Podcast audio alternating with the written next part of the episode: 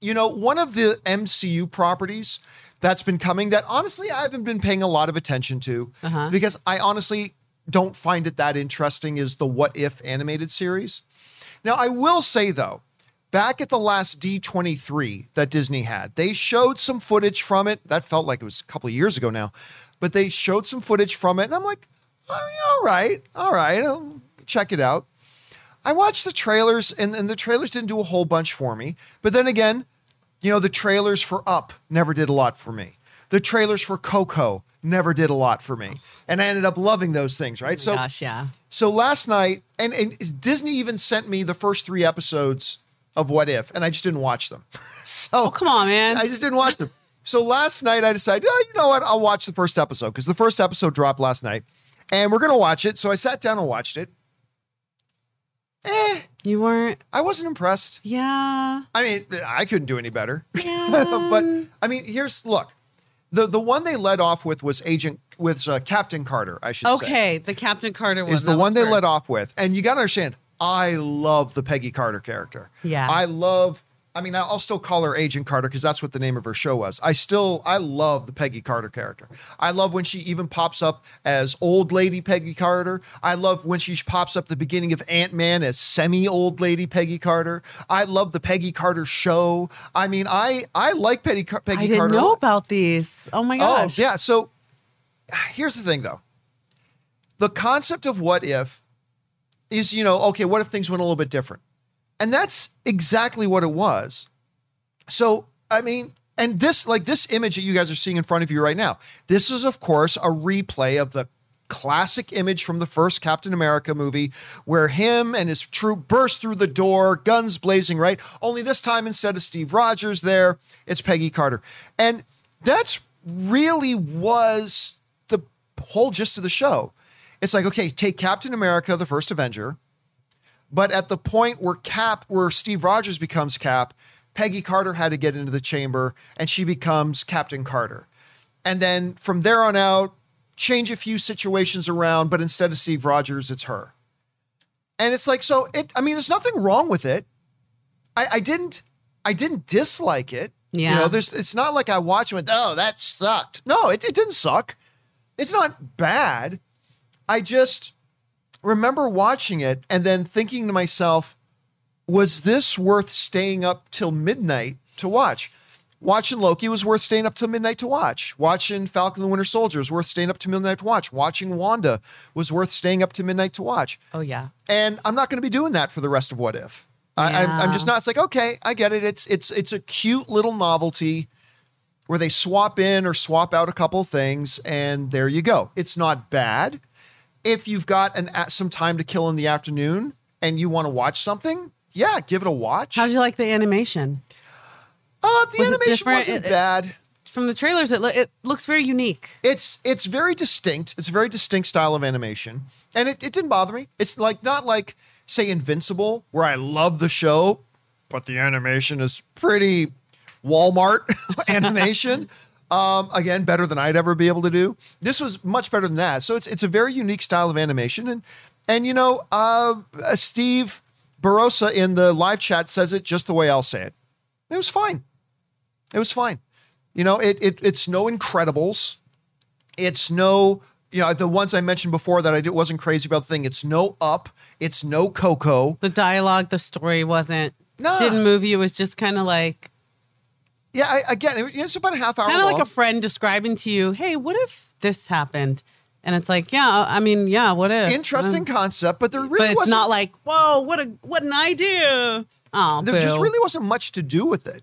Now, listen, every what if will be unique. So maybe the next one will be different, but I'm just watching him like, okay, so if this is the basic idea, we're just going to, you know, instead of this guy doing it, this person does it. It's like, okay, but I've seen this before and it's all right. It's not bad. I have nothing, I don't have anything bad to say about it. It's just that it was like, I don't think I plan on watching any more of them. Oh, really? Yeah, I, I just it's just not worth my time. I don't know. Where's your anticipation level been for, whatever? I'm uh, really for what excited for it. I'm really excited for it, especially because Marvel's done such a wonderful job with all the many characters that there are, and there are a lot. We're invested. I'm invested in all of them. So the idea of kind of seeing how would Drax do in this situation? How would Peggy do in, in these shoes? How Right. would um, you know, so I I look forward to that. And so I'm actually excited for it, but now I'm like I'm I'm still excited, but now my hopes are not as Here, you know what would have worked better? were. Here's what would have worked better. Because what happens is the story pit pretty much starts off with the events that lead to Peggy having to jump in the chamber instead of Steve, right? And so she comes out as the super soldier. And then what they did from there was just walk through kind of the events of Captain America the First Avenger with certain things have changing and whatever, but it was pretty much the same.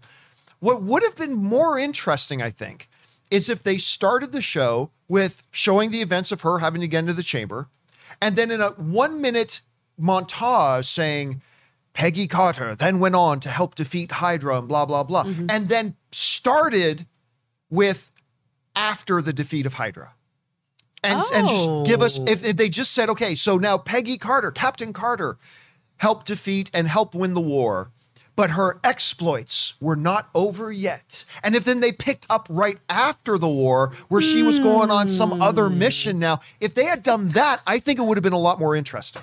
I like that idea. I I, like that idea. I mean, I think it's interesting also because there's such great character development in uh, the Avengers series that it's so specific because Steve being Captain America was so important because he started out so small. He started out as that mighty guy that's so small in stature, but Yeah. his heart is just larger than life. So to see someone else, like, unless they're going to start, unless it's going to be like a little itty bitty Peggy, Yeah. you know, then it's, it's, it's kind of a whole different story, just like different shoes, because the characters in in the movies that we know and love their story is so central to their personality and who Yeah. they are it's not like and i saw some debate about like oh anyone could have played iron man and it's like well it's it's really boils down to that personality and and their story and so that's why i'm i'm very interested to see how would this person handle this or this Yeah. person And handle again, that I'm not trying to dissuade anybody from Yeah. checking out because, like I said, I didn't hate it.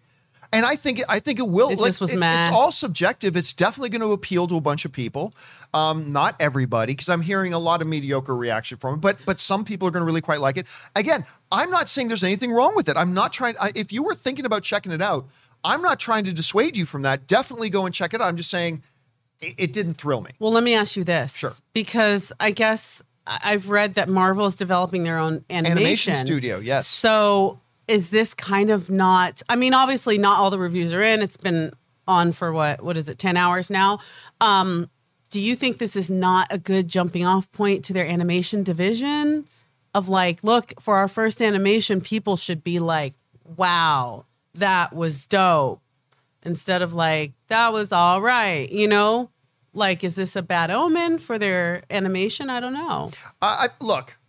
It's one episode. yeah of their first property. Yeah. Um, again, to me, if this is their execution of the what if concept, Mm-hmm. eh. But that doesn't mean they can't have other stories and other concepts that they do that couldn't be great. So I wouldn't think this is a negative outlook on what they can do Well, with that's good. animation. So Yeah, that's I don't know. We'll see. And again, uh, let me emphasize because I know a bunch of people are going to start. Wow, can't be a hated what if. I didn't hate it. It's it's all right. It's all right. I just but sometimes all right is not It's just not- because here's the thing some of our, our the films that have gone down in history it's because people either loved it Yeah. or hated it Yeah. the meh goes into the fog and that can be a problem so i'm gonna have to check this out when i get home Do do check it. I would be curious to know your thoughts on it. Yeah. Anyway, guys, the question is for you: Did you have a chance to check out the first episode of Marvel's new What If? Captain Carter. It is a character that I love. If so, what did you guys think about it? Jump on down into the comment section below and let us know your thoughts. All right, guys. With that down, let's move into our main topics here today. And how do we select our main topics here in the John Campea Show? Well, it's really rather simple. You guys come up with our topics. See, whenever you come across a big topic, issue, or story that you think we need to cover as a main topic here on the show, just go anytime 24-7 over to www.thejohncampeashow.com slash contact. Once you guys get there, you're going to see a form. Fill it out with your topic or question. It's absolutely free. Hit submit, and then maybe, just maybe, you might see your submission featured as a main topic here on the John Campea Show. That down, let's get into main topic number one. And our first main topic today gets submitted to us by Sean. And Sean writes Hey, John and crew. I noticed tickets went on sale for Reminiscence today. That's the new Hugh Jackman film. And that got me wondering why is there so little buzz for this movie? It's got a great cast, a cool setting, and mind bending plot, all the hallmarks of a memorable movie going experience. But there is seemingly no chatter or excitement for this movie anywhere. Is this one doomed to fall through the cracks and flop hard when it releases next week? All right. Thanks a lot for sending that in, man. And yeah, look, I believe it opens on August 20th. I think the, the opening date for Reminiscence is August 20th. And now, look, whenever you have something that says starring Hugh Jackman, it's going to get our attention. I mean, it, it's Hugh Jackman. So, of course, it is very much a Christopher Nolan looking kind of film. Like if you watch Yeah. the trailer, it very much felt like a Christopher Nolan film. It's not a Christopher Nolan film, but it's clearly carrying with it some Christopher Nolan uh, influences in there, if you will. Now, for those of you who don't know much about Reminiscence, uh, this is the synopsis that comes from HBO Max's website. From the co-creator of Westworld, Lisa Joy. Uh, by by the way, I believe uh, Christopher Nolan's brother is They're one married, Of the, yeah, and Westworld. So there you go. There's a little bit of the yeah. connection. Uh, Nick Bannister, Hugh Jackman, is a private investigator of the mind who helps his clients access lost memories. But when he takes on May, played by the great Rebecca Ferguson, so you got a little bit of a Greatest Showman reunion there. Yes. As a client, a simple matter of lost and found becomes a dangerous obsession. So there's that uh, a little synopsis there for the upcoming Reminiscence from HBO. I think there are two reasons why we're not hearing any buzz. And and I don't think the person who wrote in the question says I'm not hearing any buzz. I I don't think he's wrong. I'm hearing zero buzz about this. Uh two reasons. Number 1. Well, three reasons. Let's start with the most minor of it yet. Minor reason number 1, review embargo hasn't lifted. So Okay. like so none of the Well, outlets are even talking about this movie right now. And there's there's no news about it. There's nothing to talk about. So between, you know, the lack of there's no reviews out there yet, which is fine. I mean, the movie is still a little bit away. It's still like 8 or 9 days away. So there's no reason to talk about there. There's been no like developments because the movie's just sitting there waiting to be released. So the first thing is there's been no reason for chatter in the online space. Review embargo hasn't lifted yet. That could, that will probably change. Reason number two is we talked about this a little bit when we were discussing the reasons why Suicide Squad flopped, which is this is another Warner Brothers movie that's also releasing day and date on HBO Max. And to the average person, movies that are going straight to TV are lesser movies. I'm not saying that's fair. I'm not saying that's fair, but that is kind of the perception amongst the average viewer. It's not as there. exclusive if I can get it. Yeah, it, at it, it- home, it just you know? movies. We are there's still a lot of people who we are just bred to know that a movie that goes right to TV is less of a movie. That's just again, I'm Oh, not saying that's fair, That yeah. but that's one of them. I think the same thing came into play with uh, um, Suicide Squad. I think the same thing will come into play with Dune, unfortunately. But honestly, I think the biggest reason there's so little buzz for Reminiscence is the most simple one. It's a very forgettable trailer. It's it's not an engaging trailer. Somebody I had more people ask me, "So what's that like after seeing the trailer?" After seeing the trailer people ask me, "What is this movie about again?" And I'm like, I'm not even sure how to answer that question. And I've read up on the movie and I don't know how really if how to answer that question. The trailer's good, it could either it's like Inception. When we first saw the trailer for that, there's two ways that could go.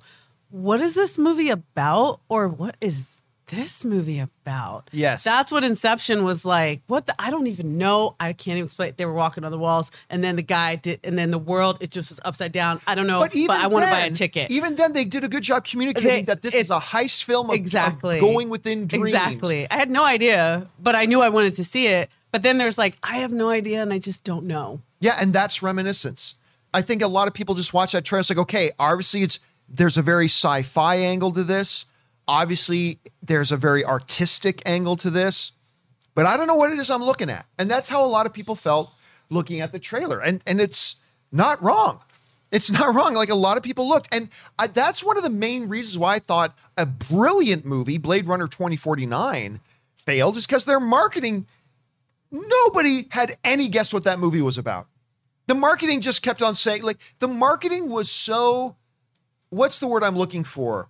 Um, when you, the marketing, Lackluster. no, it just said it had such a high opinion of itself. The movie had such a high, it's like the marketing had such a high opinion of itself. It's like, you don't need to know what this movie's about. It's Blade Runner. That should be good enough for you, filthy And there's a whole crowd. generation that, you know, unless you were kind of of that generation or you're just a film lover that really, really loves films and knows about it, there's a lot of people that were like, I never saw Blade Runner. By the way, Adnan in the live chat came up with the word I was looking for. Thank you. Arrogant. The marketing was air for the marketing for Blade Runner 2049 was Good arrogant. word, man. Um, but and I- I, don't sense that with reminiscence.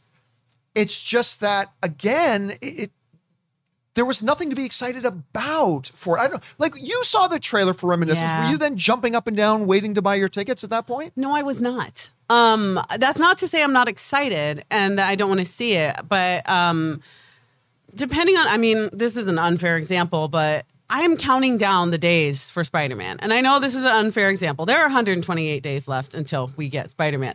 Um, but then there's other films, like I've been waiting for Green Knight. Like, I had been waiting and waiting for Green Knight. I had a lot of anticipation for it. Um, I'm not counting down the days for Reminiscence, but I'll watch it. Oh, But yeah, for but sure. Something that bummed me out actually was I was reading about it and you know, we've seen this a lot in Minority Report and Surrogates, where it's kind of this cerebral, let's go into the idea of consciousness and memory, be it the past or the future, and let's experiment and see where that goes with technology and time.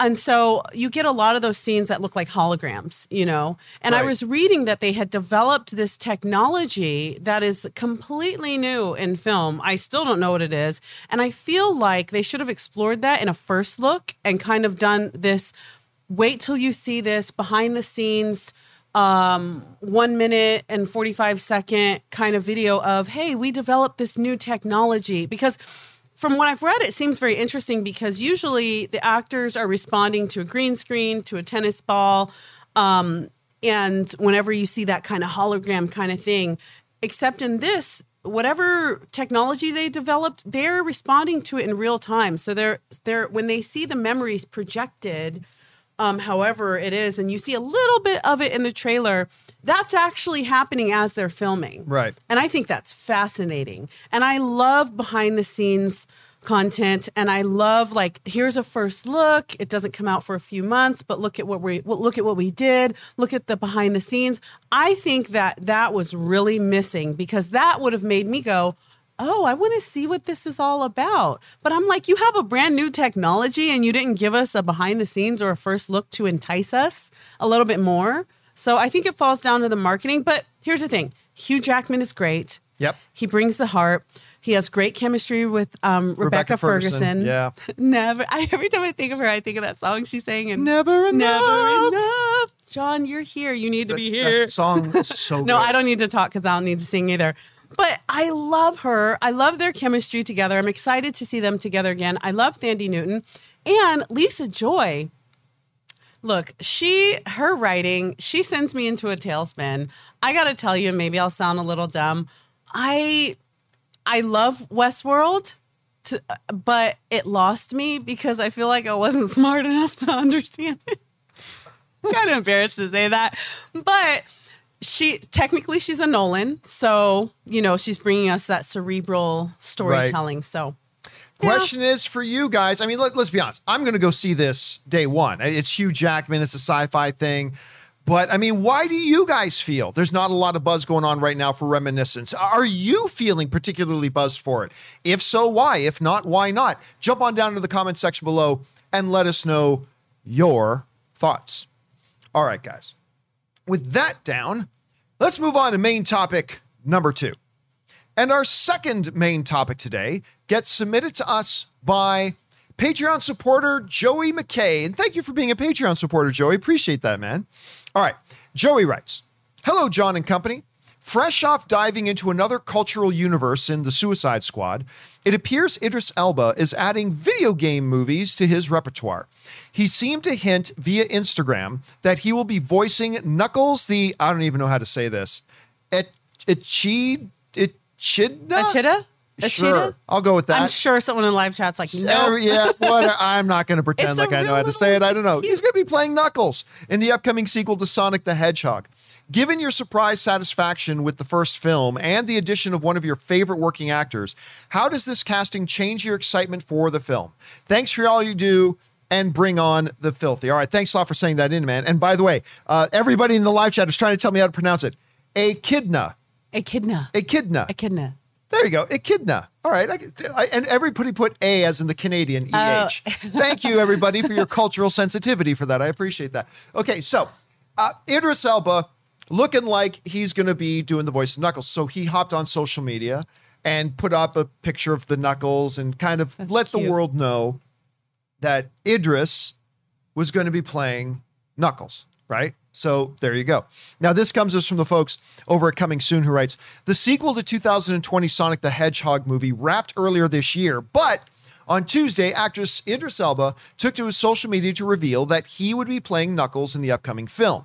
The actor shared the news on Twitter, simply sharing a photo of Knuckles closed fist with a message of knock knock accompanying it. So there you go. So the question then becomes Does this make me more excited? No. It doesn't? No. Now look, let, let's let's say this. Why? I'm already looking forward to Sonic 2 Yeah. because the first Sonic was quite a pleasant surprise for me. I didn't think it was great, but I quite enjoyed it. I quite enjoyed it. It, it was char. It had some big laughs, like not totally consistent through the whole film, but there are moments in that movie where I. I thought I was going to have things coming out of my nose. I was laughing so hard. Like they had some, and the voice of, um, I just remember his name is Jean-Ralphio in Park. Ben. Schwartz. Ben Schwartz. Ben Schwartz doing the voice of Sonic was great. Heartwarming and hilarious. Heartwarming and hilarious. I love James Marsden. I've liked James Marsden ever since he first suited up as Cyclops in the first X Men movie. Um, and I thought their the two characters' chemistry was great. I enjoyed it. I had a good time with it, and I'm looking forward to the next one. I am a big fan of Idris Elba ever since he was Stringer Bell in The Wire. I mean, I've I've just been all on board with him. But for those of you guys who watch the show for any period of time, you know I don't get particularly excited with a celebrity doing a voice in an animation thing. They it's literally he's he's gonna go and show up to a sound booth somewhere in Hollywood for a day or two, do his lines, and then be done. and it's okay. Easiest again, paycheck in the industry. there are exceptions. There are totally exceptions to this because you know who how uh, how can you imagine anybody else other than Mike Myers doing Shrek, right? How can you imagine anybody else other than Tim Allen doing Buzz or or Tom Hanks as Woody or and there's so there are a couple of those. There are a couple of those. But honestly, for the most part, I don't really care when they get a celebrity to do a voice. Frankly, um, I eight times out of 10, I would rather them just get a professional animation voice actor who specifically and exclusively only trains and practices in bringing great vocal performances to an animated character, like our own Chris Carr did, or she does, uh, like Chris Carr does. Normally, I prefer that. I understand the marketing appeal for it. And so I don't get me wrong, I don't think this is bad news. It's Idris Elba. It's it's in the Sonic thing. It's not bad news. Yeah. Does it make me more excited? No. I'm already quite looking forward to it. Uh, finding out Idris is doing a voice doesn't increase it, but it certainly doesn't take away from it. I don't know. You hear about this. What do you think? it made me giggle because Knuckles is so small, and and um, Idris he does great voice work. Uh, it- the first thing that comes to mind for me is Sing. I love that movie, um, but his voice is. Um, I just first of all, I love his voice, but it's so deep and it's so smooth and silky, and this little like rodent having being like. hey, how are you doing? And I'm like, oh, okay, okay. Um, I think it'll be kind of funny because his voice is just so deep for that little guy, I think. But you know what? He does great voice work. He did, what did he do? Shere Khan and Jungle Book. Like, but he always does the voices that he does, they're like of scary animals with a lot of suspense and suave. And then you got this little guy. And so I think it's actually going to be kind of funny. So That's the one thing I, I will give it. He does have, unlike some other celebrities, he does have a very distinct voice. yeah, I mean, He's got that Jeremy Irons ness to his voice. You know what I mean? Yeah. So I I will give it that. I certainly hope he keeps his accent. which I had a horrible Australian accent there, but you know what I mean. I go go he- watch Sing. You get a better example. I hope he keeps. By the way, Noah AG sends in a super chat badge in the live chat. Thank you, Noah. Appreciate that, man. Anyway, guys, the question for you is. What do you think about Idris Elba joining the Sonic sequel? Now, I'm already looking forward to the sequel. I got to admit, Idris joining it doesn't really increase it just because celebrities doing voice roles doesn't, you know, really turn my crank all that much, but maybe it does for you. He does have a very distinct voice. Does this increase your excitement for it? Are you excited about Sonic 2 at all in the first place? Jump on down to the comment section below and let us know your thoughts. All right, guys. With that down, let's move on to main topic number three. And our third main topic today gets submitted to us by Captain Boomerang Deserved Better. right. um, with the Suicide Squad disappointing at the US box office, do you think Margot Robbie and Warner Brothers will give up on making movies that feature Harley Quinn? I know you spoke of the devaluation of the character due to Birds of Prey, and I don't disagree. But despite only appearing in films that have disappointed, I would argue Harley is more well known and beloved than characters like Shazam, whose films were successful. All right, thanks a lot for sending that in, man. And yeah, it this is an interesting question. Because you know, we kind of sat down and diagnosed and kind of did an autopsy of Suicide Squad. Why did Suicide Squad fail? And we broke down. And one of the reasons I said was the only recognizable character to the general audience in it was Harley Quinn. And Harley Quinn was a character whose value went down as a result of Birds of Prey. I thought her her her overall IP value, I called it the devaluation of the Harley Quinn character. Hmm. And so the general audience didn't recognize any of the characters in this movie. And the one they did recognize has been devalued a bit. So that was kind of my take on that. And by the way, Banana Apple sends in a super chat badge in the live chat. Thank you, Banana. So the question becomes now with Suicide Squad kind of flopping at the box office, and we went through nine reasons why that happened.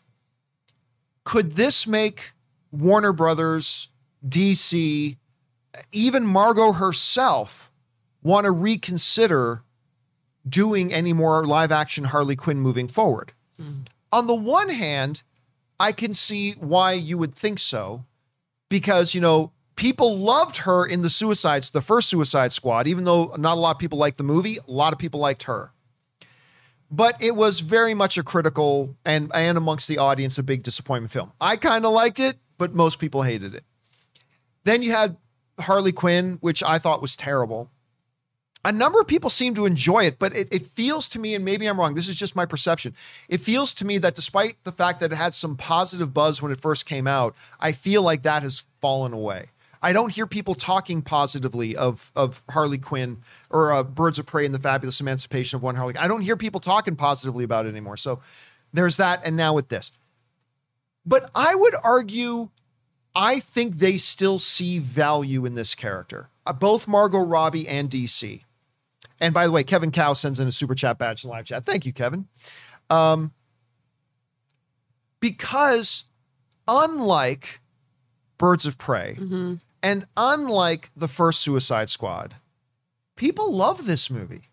I mean, not everybody, obviously. No, no movie has everybody love it, but for the most part, the reaction to this film has been overwhelmingly positive. Overwhelmingly positive. And Harley Quinn, while not my favorite character in the movie, was a very strong part of the movie, in my opinion.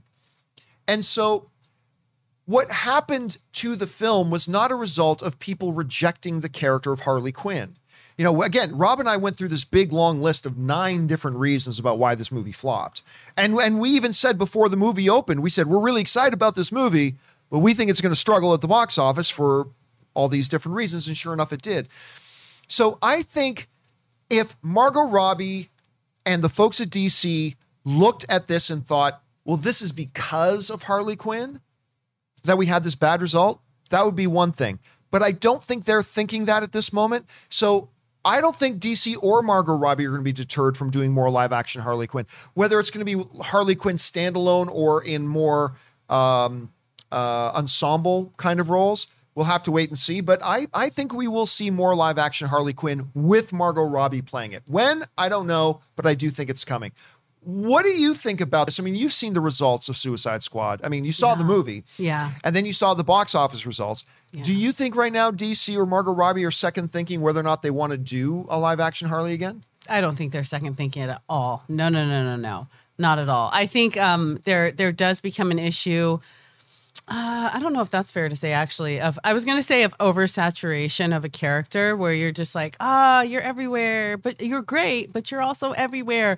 Um, like my grandma used to say, give them a chance to miss you, baby. Um, like, like give them a give, give us a chance to miss Harley Quinn a little bit because especially if you're you're rolling the character out in a bunch of stuff and one of it kind of flops. I don't want to say Birds of Prey was a flop. Personally, I really liked Birds of Prey a lot.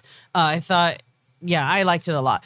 However, give us a chance to miss you. We absolutely love her in the role. She's got so much coming up. I mean, you she has enough material that she'll be working on. She's got Barbie, and I, I don't know when they're doing Pirates of the Caribbean and or when they're doing the Wes Anderson film, but give us a chance to miss Harley a little bit. And then I think that, I mean, there's been a lot of rumors about Gotham City Sirens, but, you know, Margot Robbie has said that she really wants to bring Poison Ivy uh, into the mix. So I think if she comes back again, it'll definitely be an ensemble film and there'll be some great casting for whoever I this is what I think whoever ends up being Poison Ivy, but I don't think they're thinking that at all. People love the character girls love the character guys love the character. She's so perfect in it. Like talk about perfect casting. No we want more harley quinn. Just just you know enjoy the other projects and and give us a chance to miss her. So when she does come back we're like yeah here we go. We're excited you know.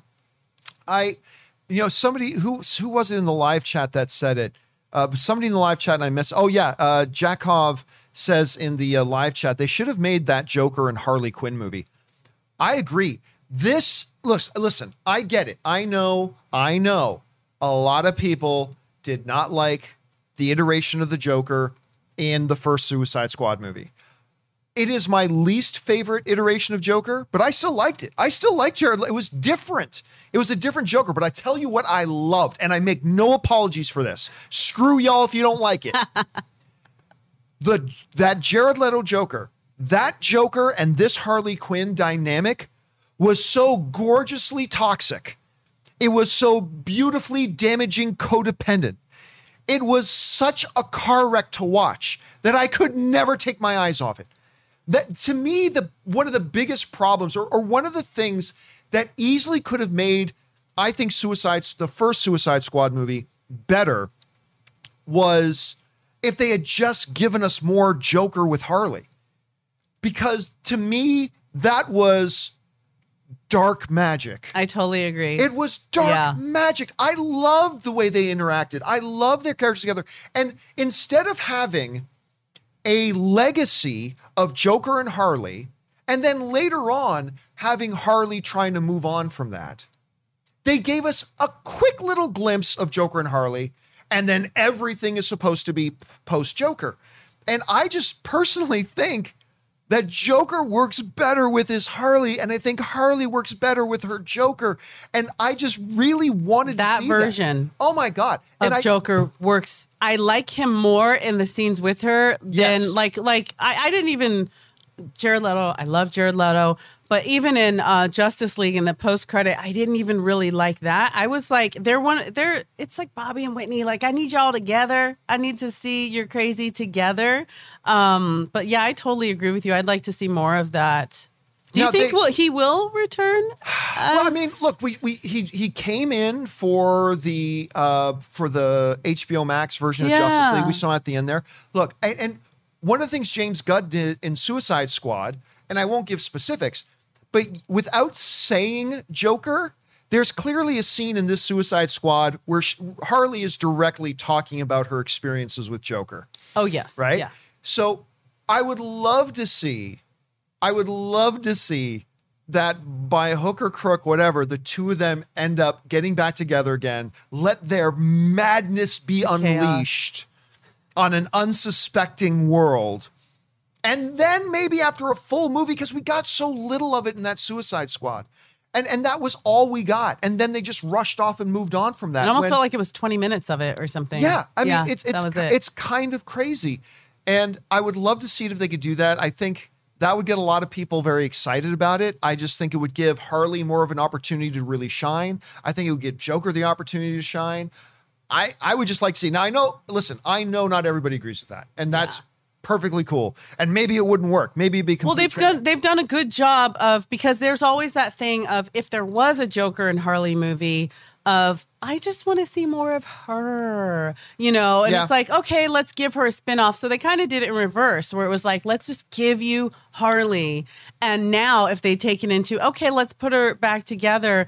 I think I think either way, you know, if they bring back her and the Joker, if they do Gotham City, if they bring in Poison Ivy, but they're absolutely not done with her as Harley. People want to see more. I agree. All right, the question is for you guys. What do you think about this? Like with the lack of box office success, which is a modern tragedy because Suicide Squad is so freaking good.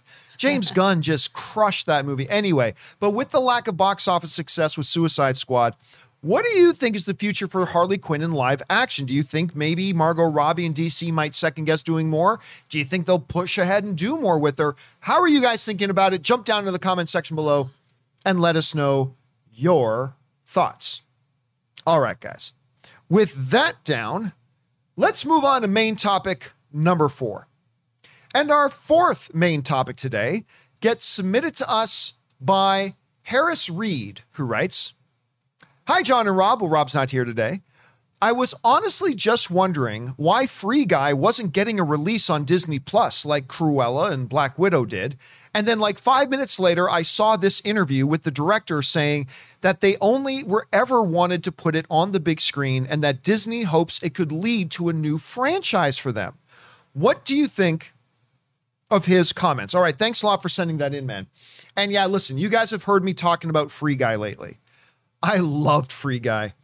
I I I loved it. I, I listen. You guys know I'm a big Ryan Reynolds fan. I wasn't super big on the Hitman's Wife's Bodyguard, to be honest with you. I didn't like it as much as the first one. And with Free Guy, I thought the trailers were interesting and they looked fun, but I honestly didn't know what to expect out of it. And I went to go see it, and you guys have seen my reviews. I loved it. I'm like so excited. I loved this movie. A- Ann and I are going to go see it again tomorrow. The first screening of it, we're going to go watch it again. Then we're going to watch Suicide again, again, Suicide Squad again. We're going to do a double feature of it. Oh my tomorrow gosh. Very excited about that. Crazy kids, you. But the movie is just wonderful. But you guys know that some of the Disney movies, you know, Black Widow, uh, Raya and the Last Dragon, Mulan, Cruella, those went straight to streaming. Now, they announced a long time ago that a number of movies weren't going to go to stream. Shang-Chi isn't going to streaming. Eternals isn't Better going not. to streaming. You know, all yeah, better not, right? But one of the ones that they never planned to put on Disney Plus was Free Guy. That was never part of the plan to put that on Disney Plus. But why wasn't it part of the plan to put it on Disney Plus? And I think the why is incredibly fascinating and it gives us a little bit of insight into how Disney is thinking and what their decision making processes have been like. Okay, listen, this comes to us from Shawn Levy. He is the director of Free Guy. Of course, he's uh, directed a lot of really cool things. I love, I think he's a really good director. I'm enjoying him more and more. But this is what he said when asked about the whole situation with Disney and why wasn't it going to Disney Plus. And he said this I think, well, two things. One, is Disney. Shortly after they bought Fox, they came to a test screening of Free Guy. This is like a year and a half, two years ago. That's how that's how long this movie's been sitting on the shelf. Yeah, I remember seeing the trailer, and then of course we had that garbage fire. yeah, ages yeah, ago, yeah. right? Anyway, let's go back to what old. Shawn is saying. So, right after Disney bought Fox, they came to a test screening of Free Guy. And I say this as someone who, whether it was Real Steel or Ryan had the same experience on Deadpool 2, where we had movies that have tested euphorically. Free Guy tested like nothing to a number that neither Ryan nor I had ever seen. And the Disney brass was there at that test screening. So they always said through the whole pandemic, when we would say, Are you sure you just don't want to show this to people on streaming because it's done, it's finished, it's ready to go? They really always felt that if Free Guy can get its moment in movie theaters and the audience can feel that excitement, that it could catch a tailwind and maybe even justify the existence of another of other stories within a brand new franchise. It's a big swing. I've seen the movie play in theaters, and certainly every director would rather have it seen on the big and loud, like on in the movie theater. So selfishly, narcissistically, the director of me loves that. Okay, this is fascinating. Mm-hmm. Not because, oh, listen, a director says he would rather have his movie play on a big screen. Well, no, every director would rather see their movie play on the big screen. That's not the interesting part. The interesting part is that Disney said, this movie's too good to put on streaming. We think this could be a franchise. And so, even though Shawn Levy was saying, look, we get it, the pandemic, if you want to put it on streaming, you sure you don't want to do that? Disney said, no, no, no, this is too good. It's too good. And we think this could have big success and lead to a franchise. The reason I find that interesting is because what does it tell us about Disney's attitude towards the movies they didn't believe in?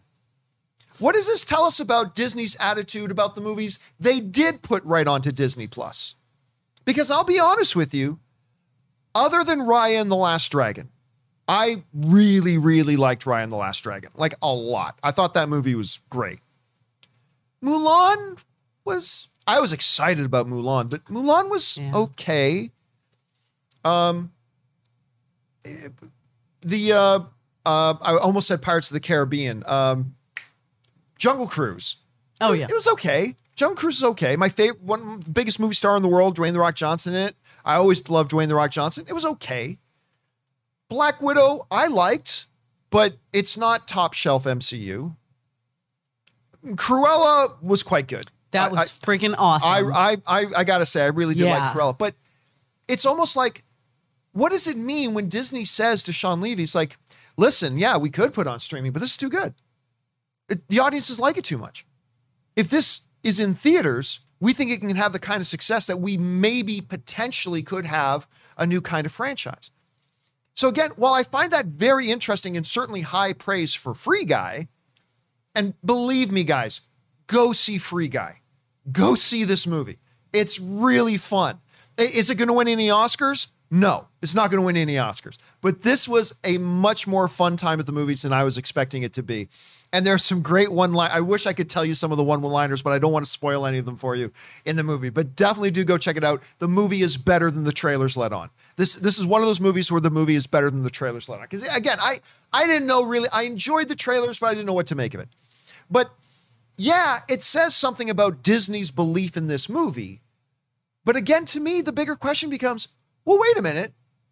If you're saying, no, no, no, no, no, we can't put this on streaming because we think it's too good and we think this could be successful and we think it could lead to a franchise, what does that tell us about the movies you do just dump on Disney Plus? Because Cruella was good right? I mean, so I don't know. I just think it's a very, very interesting set of circumstances. And by the way, as of this morning, I just need to double check this here, but Free Guy is also doing very well with the critics. Uh, Free Guy, because, and I honestly did not know how the critics would respond to this because it is. it's You know, so it's different. set in a in a virtual video game world and it's lighter and just kind of whatever. I didn't know how Honestly, I loved it. I didn't know how the critics would respond to it. It's sitting at 86% right now. It's which is much better than I thought it would be at. So it's Nice. sitting at an extremely high 86%. So it's doing very, very well with the critics right now, which is great. I think I give it like I don't give scores to movies, so I'm not going to say what score I would give it, but I loved it. I love this thing. Clearly Disney did too. Kim, when you hear Shawn Levy telling this story about how about the motive, the reasons Disney didn't want to put this thing on Disney Plus, what does that tell you? Number one, about their thoughts about Free Guy, and then number two, what does that tell you, or if anything, about the movies they did put on Disney Plus? Well, I love that they're setting a standard because I think as the world is changing and we have streaming and we have day and date releases, when you truly believe in the theatrical experience, when you truly believe in that, not we're we're learning, especially with this lawsuit with with Scarlett Johansson, that with streaming, there does come a point where you have to stand up for your project and you have to put your foot down. And it doesn't seem like there was any you know contentious you know issues here, but it's almost like um, when you're starting something, and now there's the option for people to watch it on their couch or to have that full theatrical experience to walk into that theater, smell the popcorn, see that jazzy carpet that we all love in our movie theater, and be with your family and watch something that's a new concept, that's an interesting concept, that has a hilarious, likable star in it. You don't want to sacrifice the possibility of losing anything out of that theatrical experience to oh yeah why don't we oh you know people can pay $30 or even worse like hbo they can just get it for free no if you believe in your property now in this new world you're going to have to fight for it and you're going to have to stand up for it and I think it's great that they didn't put it on Disney. However, like you said, it does make you wonder because if they did that, if they if Disney said, "I like this so much and we're starting a franchise," how in, to me it makes me go how in the world did you put cruella on the same day on on disney plus? Yeah, it, it Cruella That- deserved better. that is weird to me because you know there's been people that now want to see more of cruella. There you know some people are talking about a sequel but I mean, imagine starting a franchise. Imagine if Avengers, you know, if if Iron Man 1 was like on streaming and they had this vision of like, no, we want to tie in other stories and we want it to be this years long theatrical experience. You can't set the standard by letting people just watch it over a bowl of cereal in their kitchen the first time they see it. So I say kudos to them, but to be honest with you, I I just don't understand that thinking because to me, judging by this standard, how did you not put Cruella to I Or I, Raya and the I Last Dragon. refused to watch Cruella. I mean, I ended up watching Suicide Squad at home because I had a headache and I was going to go out to the theater and I was like, you know what, uh, I'm going to watch it on my couch. Um, Cruella, I don't remember what I was doing, but I remember I had an inconvenience in my schedule and I was like, whatever, I'm going to see this in the theater. And I definitely saw it in the theater. So I just don't understand that thinking. I, I mean, uh, again, like a part of me makes it sound like, well, if they're saying we got to keep Free Guy on in theaters only, is because it's too good. Does that mean they don't believe in the ones they did put on Disney Plus? But Raya and the Last Dragon was great. Cruella was great. So I mean, I don't Is know it the politics that happens behind could be. the scenes? I mean, because Black Widow was a totally different situation where it was like that movie was, I mean, Free Guy was supposed to come out a long time ago too, but the movie had so many delays after delays and they're like we have to capitalize because there's so many other movies that depend on what's happening. You know you couldn't get the post credit scene a, a complete year after Falcon and Winter Soldier you know you needed that referencing. So I don't quite understand. I think it might be the politics from my limited knowledge of how all this works. It sounds like back back in politics to me because I don't understand how the team of Cruella was like absolutely not no, you Well, were know, not letting Emma- people watch Stone this on their couch. Bringing her own lawsuit. They're, they're saying Emma Stone may be bringing a lawsuit Come on against with Disney. it, well, I, I don't know what the status. Is. Judging by is. Free Guy, there there seems to be a way to get Disney to go, okay, fine, and theater the only. way, How with- did you do that? with Free Guy, I'm not sure how good Free Guy is going to do. Again, because like I don't think the marketing was great for this movie. I just don't. If if I wasn't already a like a pre-existing, the thing that this movie's got going for me is it's Ryan Reynolds, good Canadian kid. So I'm I'm interested in anything Ryan Reynolds does. But if it wasn't for that, I honestly don't know because I don't know that the marketing's been all that good. I haven't now I've heard from some people saying they're really excited for it, but a lot of people I've talked to has just been like, "Oh yeah, there's that Free Guy movie." And it, it's I just don't think they've done a good job with the marketing, so I'm not sure how well it's going to do. I don't. Mm, I hope it does well because coming from like with a standpoint with kids, with all the films, I mean, Cruella, yes, I had the option, but as something specifically that's only theatrical, I'm not talking about stuff that's day and date. I'm not talking about any streaming. I'm talking about a purely theatrical. That's the only way I can see it. I got to tell you, families have been waiting for something that's in the theater, especially families that are vaccinated and feeling confident, they've been waiting for an opportunity where all the kids can watch it and there's not going to be something weird like Suicide Squad. You know, mom and dad are going to like it. Mom loves Ryan Reynolds. The kids think he's funny. They see the colors in the video game and that's appealing. So, in terms of a family as a whole being able to have a theatrical experience, I think a lot of, I know my family, we're excited because we used to go to the movies all together all the time with all three boys and parents and the grandparents. We used to love doing, you know, Sundays because it's five dollars. Um, and I think families are looking forward to that. So I don't know. You know, somebody, uh, uh, Carla brings up a really good point in the live chat. She's saying, well, the one good, really good piece of marketing was that, but it didn't get out wide enough, was the Deadpool and Korg reacting to the Free Guy cute. trailer. That was the most was brilliant really thing they did, but they didn't push it out enough. They should have put that in theaters. They should have put that on TV commercials, not just released it on YouTube. That thing, that was the best piece of marketing they had. Yes. And a lot of people have never seen it. No. But listen, guys, honestly, at end of the day, Free Guy is coming out. It is an absolute blast. I've been telling people now for a couple weeks, treat yourself Go to a double feature this weekend. Go see Suicide Squad and Free Guy back to back. I just think you're going to have an absolutely fantastic time if you do. Anyway, the question is for you guys. What do you think about all this? About the fact that it seemed like Disney was hell bent from the beginning to keep Free Guy in a theatrical release only? What do you think about the responses the movie's been getting get, been getting so far? Are you excited for it? Are you not excited for it? However, you guys are thinking about it, jump down into the comment section below and let us know your thoughts. And by the way, Initial D sends in a super chat badge in live chat. Thank you, Initial. Appreciate that, man. All right, guys. With that stuff down and out of the way, let's move on now and start taking your live comments and questions. If you want to get a live comment or question on the show or an upcoming companion video, simply go down into the description of this video and you'll see a tip link. Use that there or you could enter it in manually at www.streamelements.com slash movieblogtv slash tip. You'll be getting your comment or question read on a show if it's appropriate for our shows. And of course, you'll be supporting the channel at the same time and all of us involved with the John Campea Show. Thank you guys so very much for your support. Okay, let's get on over to it, shall we? We're going to start things off here with Eddie Burton, who writes, do you think that Warner Brothers takes the disappointing box office results of Suicide Squad to heart and cancel any future plans like they did with Birds of Prey? Or will they consider the circumstances and move forward with sequels and spin offs? It's, it's really hard to say. Look, there are a couple things. You know, we went through this big list about why this film failed at the box office. And by the way, I saw uh, Suicide Squad weeks before it came out. I told everybody it's awesome, but I also said it's going to struggle at the box office because it's got this, this, this, this, and this.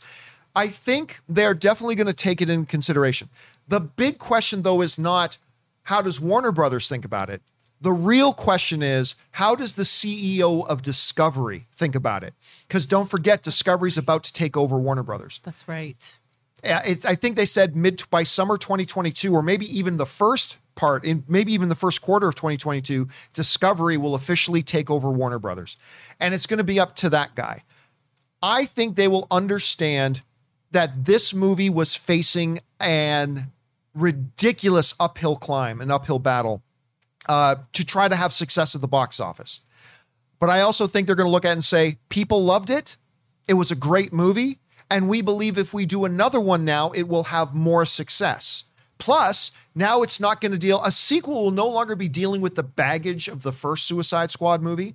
A sequel will now not have the challenge of that nobody knows any of these characters, because now they do.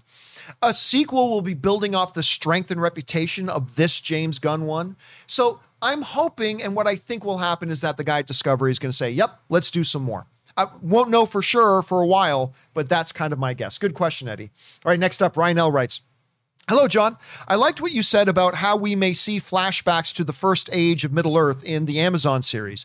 Would you enjoy seeing a War of Wrath put to screen, especially with, I never know how to pronounce, I've read it a thousand times, uh, Ancalagon the Black? He's a giant dragon, for those you who don't know. Uh, he's my favorite. Thanks. Um, I don't know, because now you're really getting into Sil- uh, Silmarillion stuff, and there's going to be some of that stuff in the new show, I think. So he's this giant, the largest dragon that's ever lived. And if I'm not mistaken, I think the first dragon that to ever fly Oh, in the world of Middle Earth. And he was this big destructive force, and the of course the giant eagles of Middle Earth. I think they had something to do with beating him finally, and then his down- downfall ultimately led to the, the the defeat of the armies of darkness and blah blah blah. Anyway, um, it would be interesting, but here's the thing: I don't get excited for movies for what the big battle scenes are going to be. I get excited for movies if you got great story. And does the great story then feed the action of a big battle sequence? So, I mean, it could be good. A lot of people have considered all that stuff very unfilmable before, though. So I'd be serious. uh, I'd be I'd be interested to see. Have you ever read any of that stuff? Like I have not. so it's not. it's it's there's a like if you think that the Lord of the Rings is dense, I mean, I I feel like yeah, once you get into some of this it's other getting stuff, into it- the it's- it's getting world. into- the world. the world. Yeah. it would be interesting to see what they would go with that Ryan, but it Hmm. would be interesting. It would be interesting. All right, next up. Um, Godzilla 2000 writes, Hey, John and Rob. I've largely liked the Monsterverse with King of the Monsters being the only exception. Yeah, I didn't like King of the Monsters either. Uh, but there's still plenty of potential with the new writer hopefully being involved with new writers be hopefully being involved and plenty of great kaiju to pick as villains. Here's hoping they make better films. Yeah, of course, we talked on yesterday's show a little bit about the fact that the writer of Godzilla vs. Kong said that there is many more plans for more movies in the MonsterVerse. Now, of course, it's interesting because after King of the Monsters, the MonsterVerse was going to be dead. If they hadn't already, if they weren't already well into production on Godzilla vs. Kong, they would have canceled that movie because Godzilla King of the Monsters was a flop and they just totally would have canceled Godzilla versus Kong, but they were already spending the money. It was, already, it was already underway, Freaking good. and then it ended It up being so so, fun.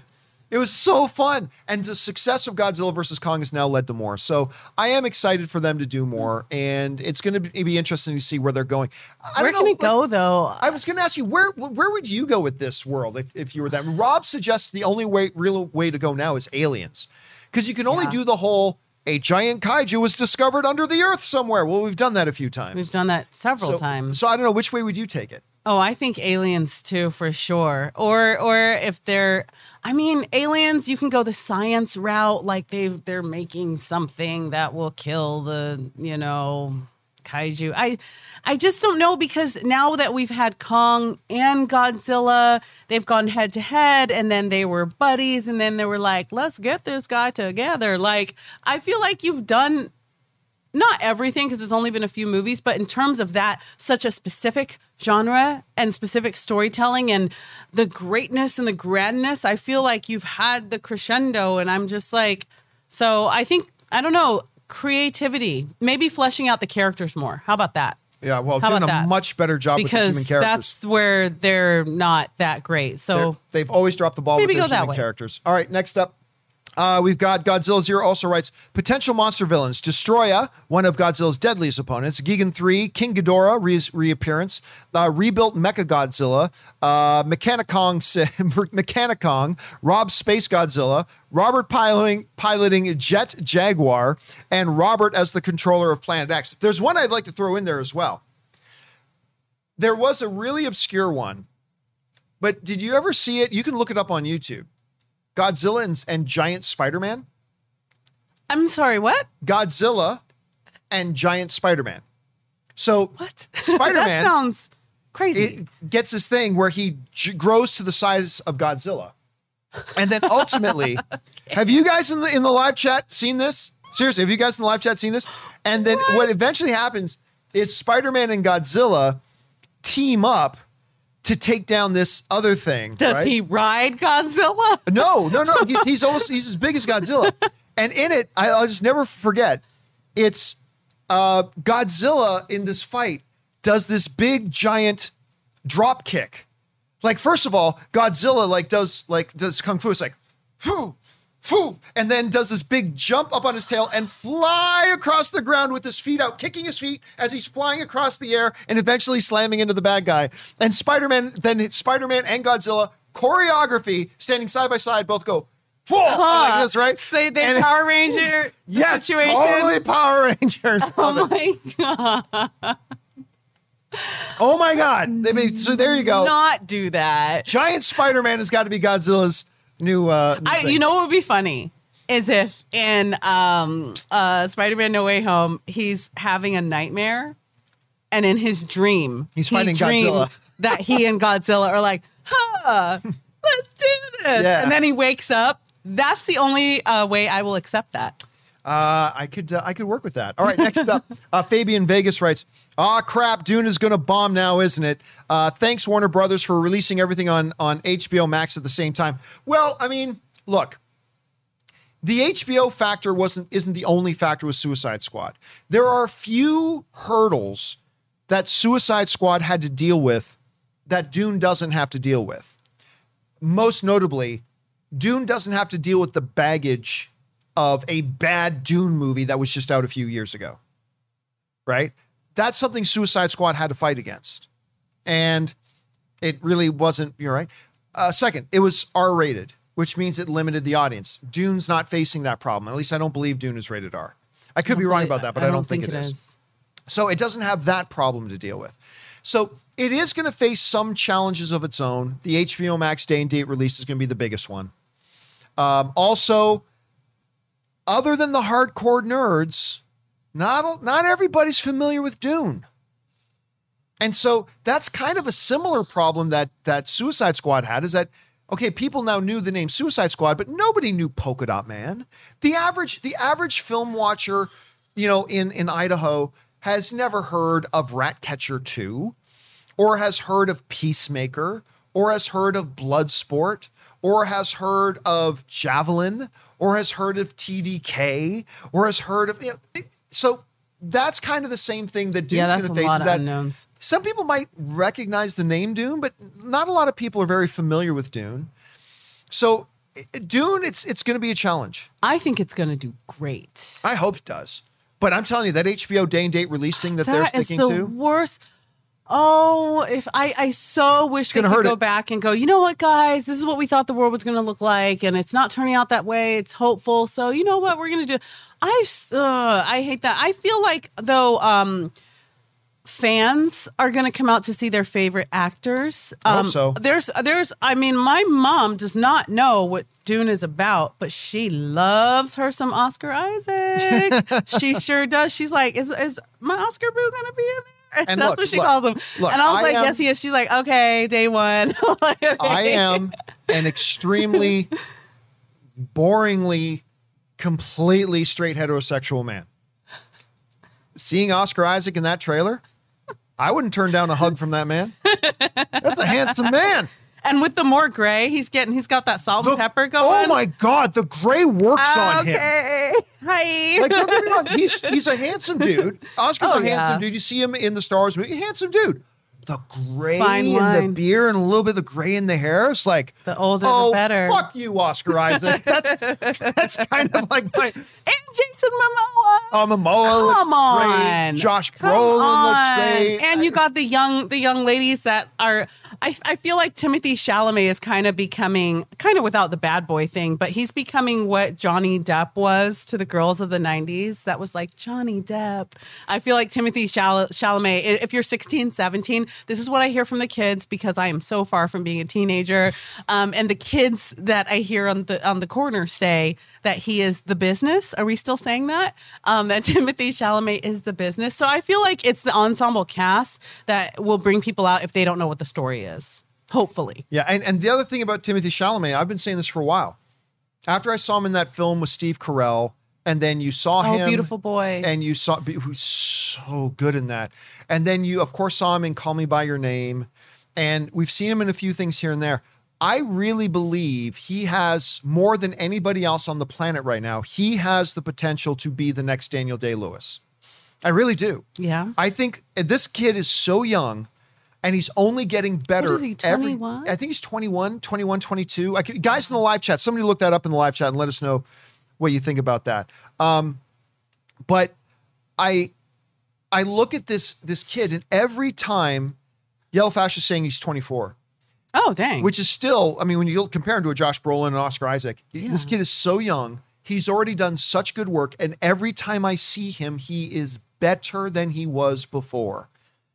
The ceiling for this kid is mind bogglingly high. Now, he, he could stop developing his talent right now. But I'm telling you, I think this guy could potentially. as long as he keeps be. making good choices. And I feel like Yeah. he needs to go Gary Oldman on us. And the next role, he needs to be unrecognizable. Yeah. And then a bunch of people saying, no, it's not. Some people are still saying 24. Some are saying 25. What? He's 24, 25, whatever. It's a matter of months. But um, yeah, this guy has the potential to be, he could be, I think 15 years from now, he is the best actor on the planet.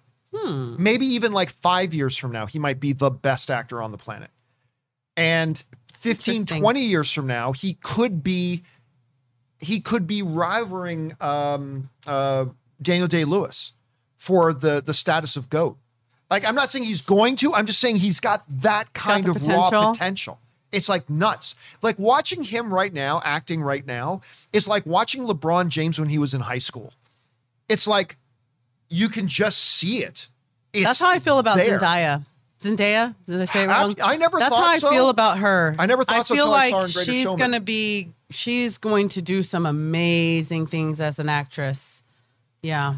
Ah, yes. All right. These youngins. Uh, let's move on here. Uh, that was Fabian. Next up is uh, Ovi writes. And tips in like $20. Thank you, for supporting our channel on that level, man. Really appreciate that. Uh, writes in Suicide Squad was okay. Most parts were great, and some weren't for me. For example, Polka Dot Man seeing Star. Uh, you know what? We're going to skip over that. That's just too much of a. Uh, too much of a spoiler, so we're going to go by that. Uh, I mean, look, it's on TV, so we're going to have a much shorter spoiler window, but when are you going to open up spoilers? Probably next week. Probably next week but right now it's still probably a little bit uh, a little bit early. Um, ryan loner writes as all the multiverse stuff keeps going on in the mcu keep in mind that it's literally all because they made the hulk take the stairs. So yeah i mean think about that. The hulk taking the stairs is what led to him bursting through the door No at the bottom which led to the events of loki which led to the time splinters and all that kind They of stuff They weight shamed him, that's right. They body shamed Hulk.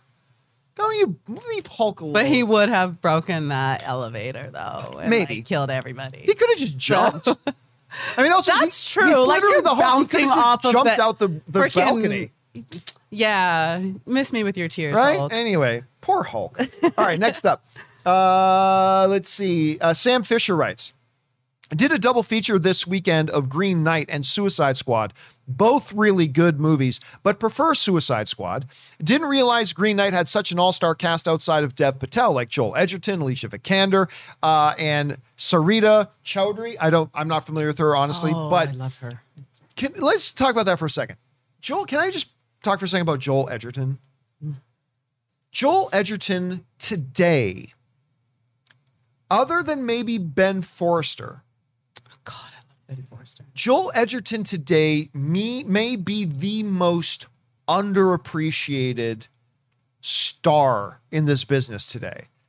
He his perform you put him in an MMA movie like uh what was it called Warrior? I think the one they did with Tom Hardy.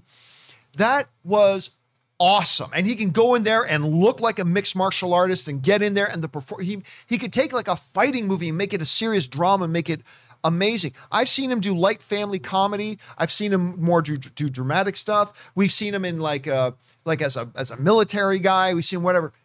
Joel Edgerton, and of course, he's the young Uncle Owen in Star Wars. Joel Edgerton is a treasure. He's an absolute treasure. I would still think maybe I would still say maybe Ben Fo- uh, Forrester is a little bit more underrated than him. that He's dude's total-. He's totally more underrated than him. he's a boss. Hell or High Water? Are you kidding? That that and that movie alone. I mean, not to get off topic, but gosh, did he play that role? I love him. Now, did you I ever see him. 310 to Yuma? Yes. Okay, so this is how good Ben Forrester is. Ben Forrester is in a movie with my favorite actor in the world, Russell Crowe, and a guy who was maybe the hottest actor in the world at the time, Christian Bale. Christian Bale, Russell Crowe, the two leads of 310 to Yuma. By the way, if you haven't seen 310 to Yuma, It's good. awesome. And then it's got Ben Forrester. I have no hesitation in saying Ben Forrester upstaged both of them.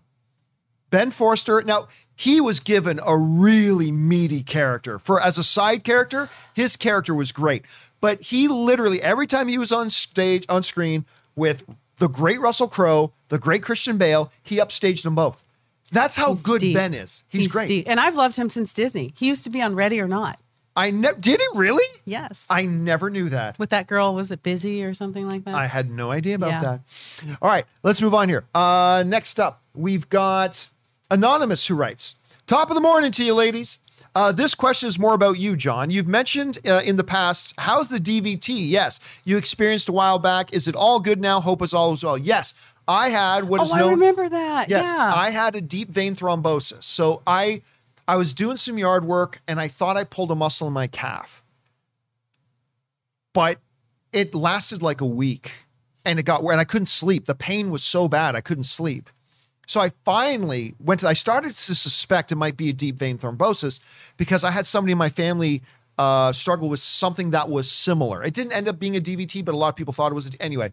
So I started to suspect. I wonder if I've got one of those DVTs. So I went in, which is a blood clot in uh, in one of your uh, veins there. So Holy cow. I went into the hospital one night because I just I just realized I was in so much pain I wasn't going to be able to sleep. So I just said to Anne, "Look, I'm going to j- jump the car, drive to the hospital because I'm not going to be able to sleep tonight. So I, I want to go just get this checked out." And I went, and sure enough, they said it was a deep vein thrombosis. Holy cow. And here's here's what sucks. So they said, okay, yeah, we're we got treatment for this. We're gonna uh, prescribe to you some some blood thinners and things like that. But for five days, we're also giving you. They bring this case to me. And it's a case of syr- syringes and needles.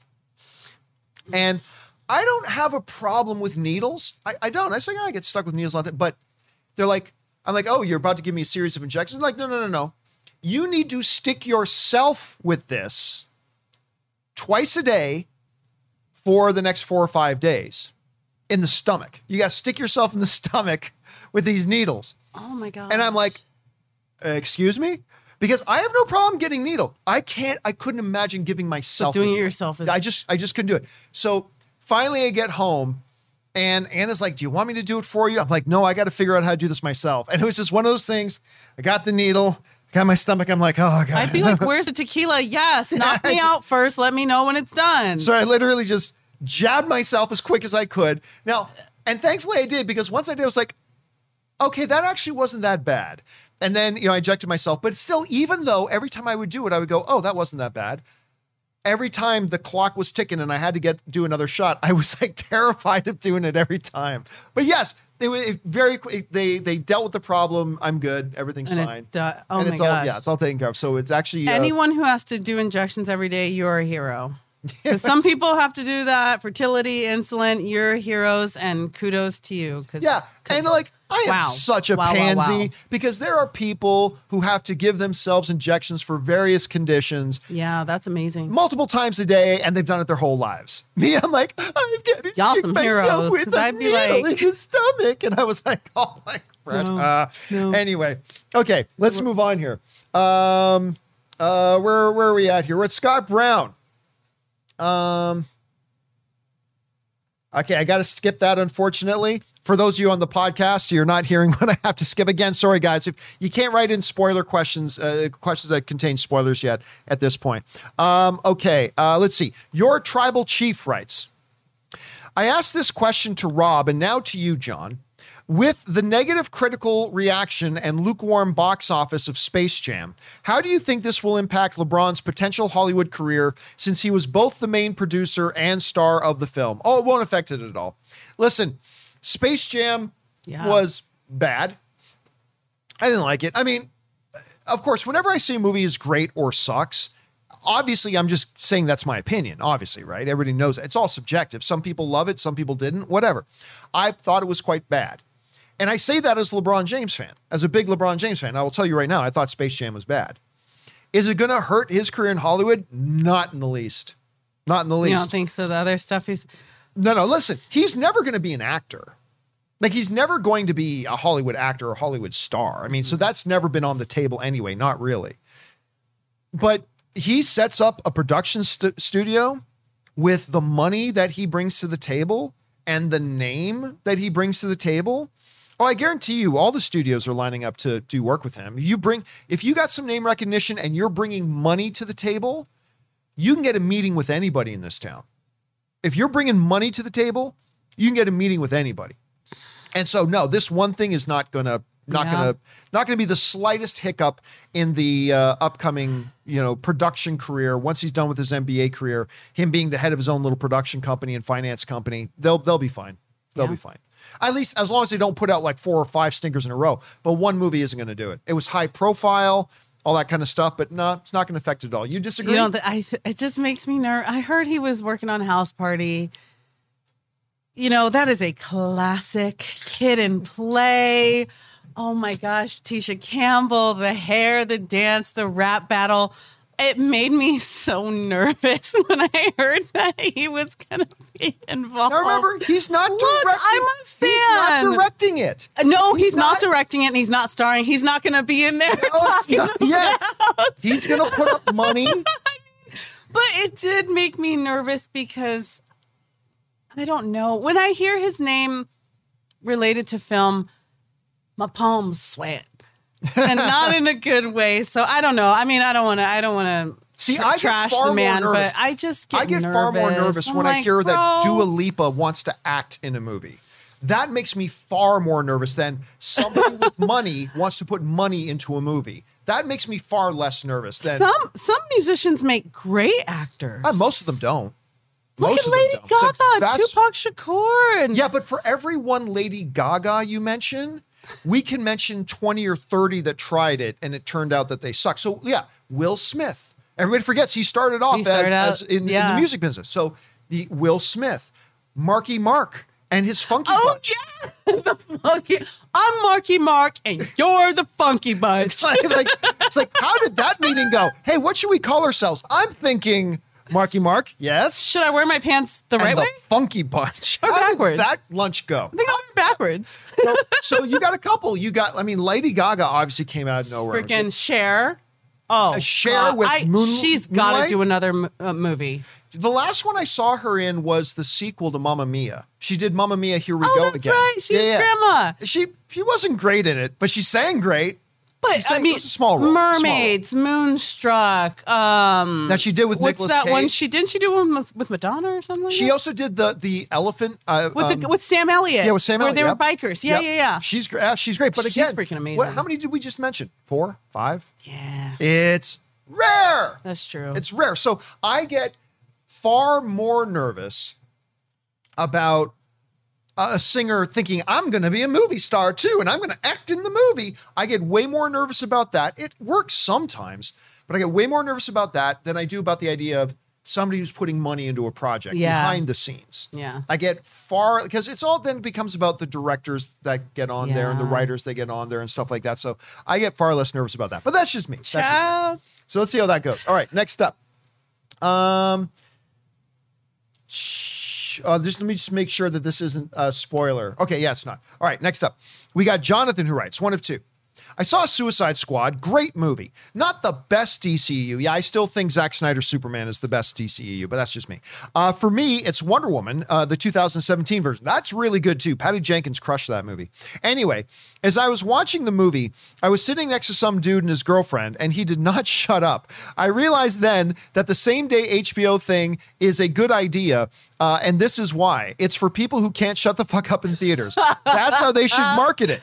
Uh, you can't shut up in theaters. Always bring your phone to a movie. Get HBO Max and be a terrible moviegoer at home. You'll see your favorite movies at home and not piss off anybody at the theaters. That's how they should market their same day releases. That's not bad.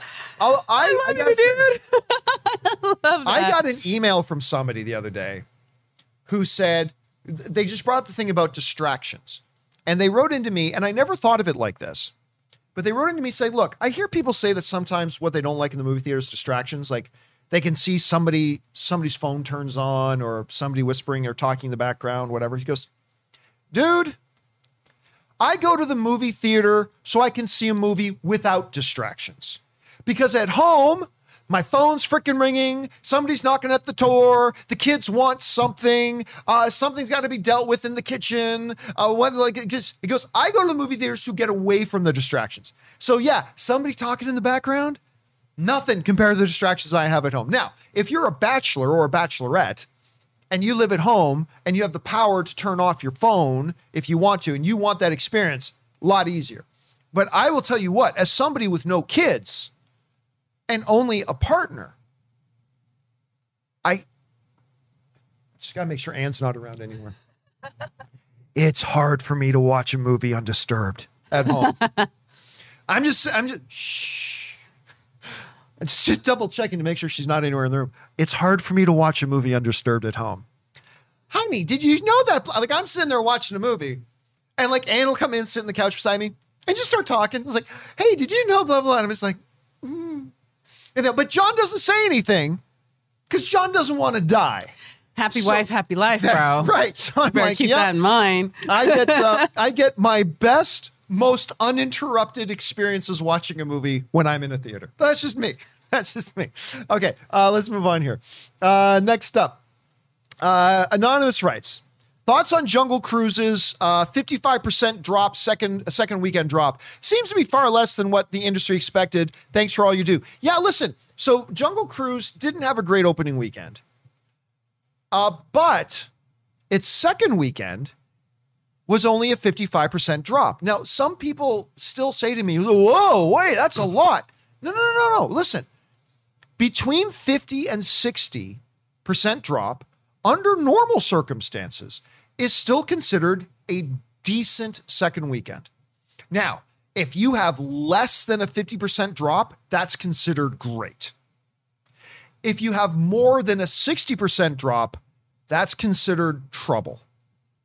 But right in that range of a 50 to 60% drop, that's kind of where you generally want your movie to have as a second weekend drop. Now, that number has been getting bigger and bigger all the time because more and more the, the movie going pattern is more and more people see movies earlier and earlier in their runs.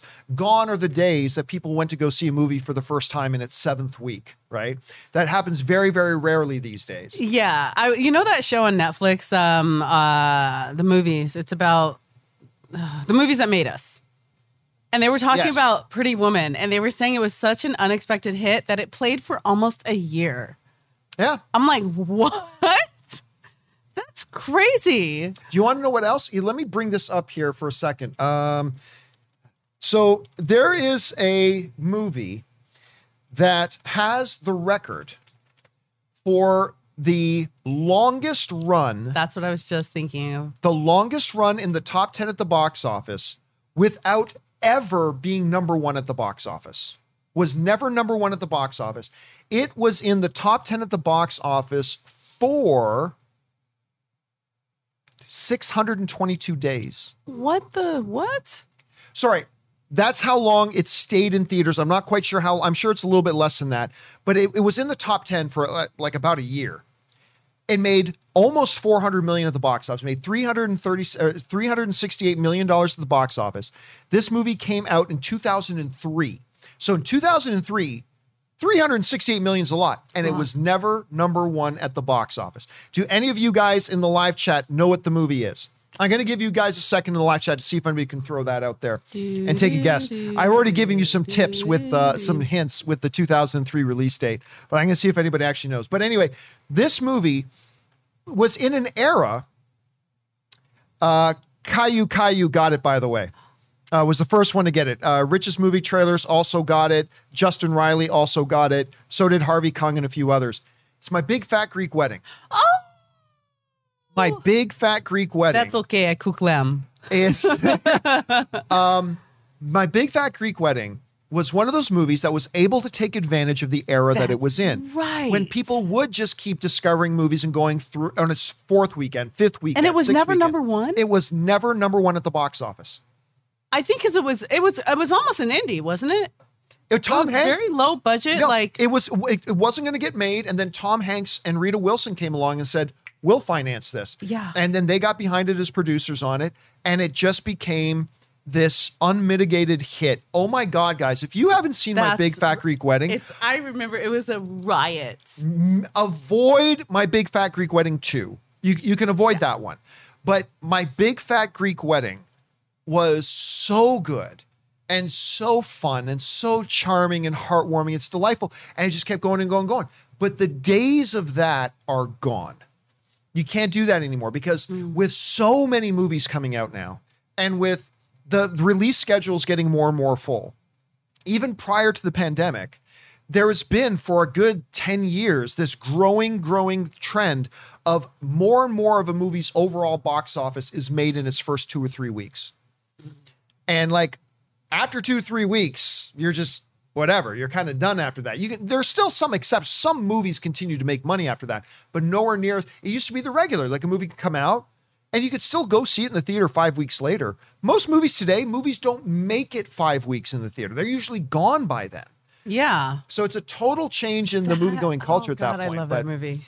yeah. So uh, anyway, Jungle Cruise, a 55% drop. Not great, but but even by pre-pandemic numbers, that's decent. That is a decent number. So I think they should feel. I personally think they should feel good about that. Um, okay, let's see here. Next up, we have. I don't know how to pronounce his name. Uh, Guilherme Levy Costa Cruz writes. What three films would you show your son or daughter when they're 12, 18, and 25? That's simple. Star Wars, Star Wars, and Star Wars. I it's just it's just that simple. Star Wars, Star Wars, and Star Wars. We will watch them when they're two. Then we will watch them when they're 10. Then we'll watch them when they're 12. We will watch them when they're 18. Then we'll watch them when they're 25. That's not a complicated formula. It's Star Wars, Star Wars, and Star Wars. Do you, do you have do you have movies that you're like, this is the movie, or these couple of movies are the ones that I just can't wait to have a kid to share with my child? Yeah, definitely. Okay, so 12.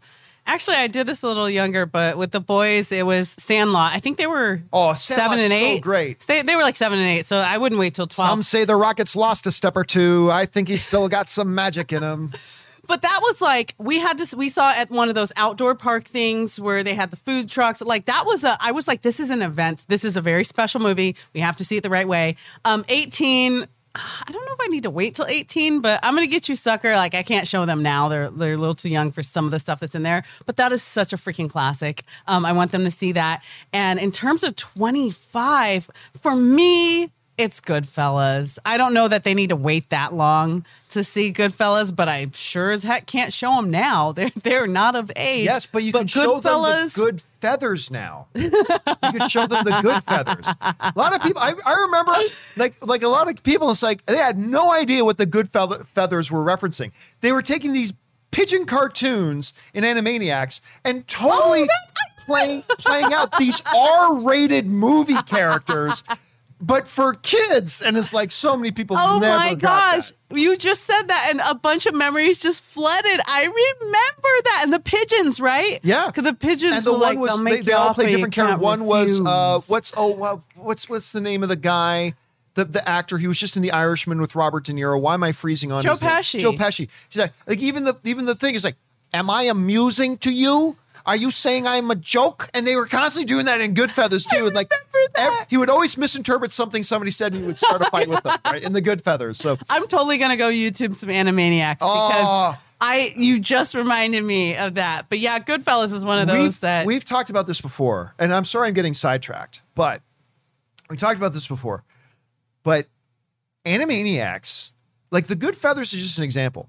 They put in some very, very adult stuff in Animaniacs, but they usually did in such a way that would just go harmlessly right over a kid's head. But if you were like a teenager, an adult, and you saw, like, you're like, oh, I totally What? the, the worst one ever. And you, some of you guys know the story I'm going to tell here, but the worst one ever, or the best one, depending on your interpretation. Uh, Yakko, Wakko, and Dot. are investigating a mystery, right? And they walk into this room, and Yakko goes, "Yep, Dominic got it already. Dominic in the live chat got it already." And and Yakko goes, "Dust for fingerprints." And then a minute later, Dot comes walking in. She goes, "Found him!" And she's sitting there holding in her arms the musical artist formerly known as Prince. she's holding Prince because Yakko said, Oh. so then Yakko goes, fingerprints, fingerprints. And then the camera cuts back to Dot. She goes, "Mm, I don't think so. And it's like, if you were a kid, it's like, I don't get it. What does that mean? And if you're, but if you're a teenager and an adult and you're watching, you're like, oh my God, did they just say that in a kid's cartoon? oh my gosh. Fingerprints, fingerprints. Holy Woo. cow. And then, of course, there was always the hello nurse. Oh But- yeah. But then all their songs United States, Canada, Mexico, Panama, Haiti, Jamaica, Peru, Costa Rica, Bolivia, and Argentina, uh, Greece and El Salvador too. And I, I remember it up to that point. But the Nations of the World song or Lake Titicaca, Lake Titicaca, Lake Titicaca, you know. Um, Okay, I'm gonna have to revisit. oh, God, I miss because the now you're bringing back a lot of great memories, and I'm I- gonna have to come across that and see if I can catch it. Holy cow! I miss Oh Animaniacs God. so much. All right, uh, let's do one more while we still got Kimberly here. Uh, this one comes to us from Edward Wells, who writes Is a Dune sequel already dead in the water? If HBO Max continues with theatrical and streaming same day, Suicide Squad has suffered. Will Dune be next? I hate saying it, but yeah. I, I, I think I look, I'm not saying guaranteed, but I am 52%, which means I'm 48% hopeful. But I am 52% feeling like Dune's dead. We're not going to get the second film. Be serious. I, I just think well, Warner about- Brothers has stabbed this movie in the back so badly um, and undermined any chances it has for success with this idiotic day and date release thing that they're doing on HBO. I think they've killed it. I don't think it's going to generate the money that it's going to need to justify doing a sequel. And again, the only hope, I think the only hope it has is again the CEO of Discovery going, oh, yeah, those idiots who owned Warner Brothers before, they totally fucked this up. We'll do it right. And yes, we're going to put the money into it and we're going to have Dune 2. That's the only hope Dune has at this point is thank God that somebody else came along and bought Warner Brothers and it's going to be under new management. That's that's the only thing I can say. But other than that, I think they're screwed. I really do. What do you think? I hope not. I have high hopes. I'm.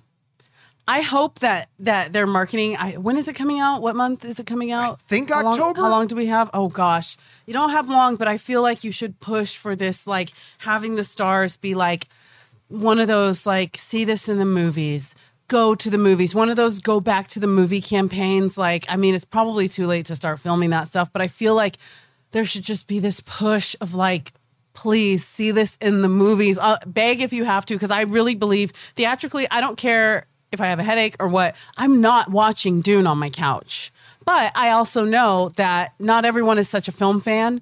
And some people are like, I'll watch it in the house, I'll watch it in the theater. I don't know. It depends what I do that day. I sure hope not. But I, I, I would not I would not be surprised if the numbers came out and it and it died. I wouldn't be surprised. I'd be very disappointed, but I wouldn't be like, "Are you serious?" Like, damn. I really don't want that to happen. That Warner Brothers, Yep.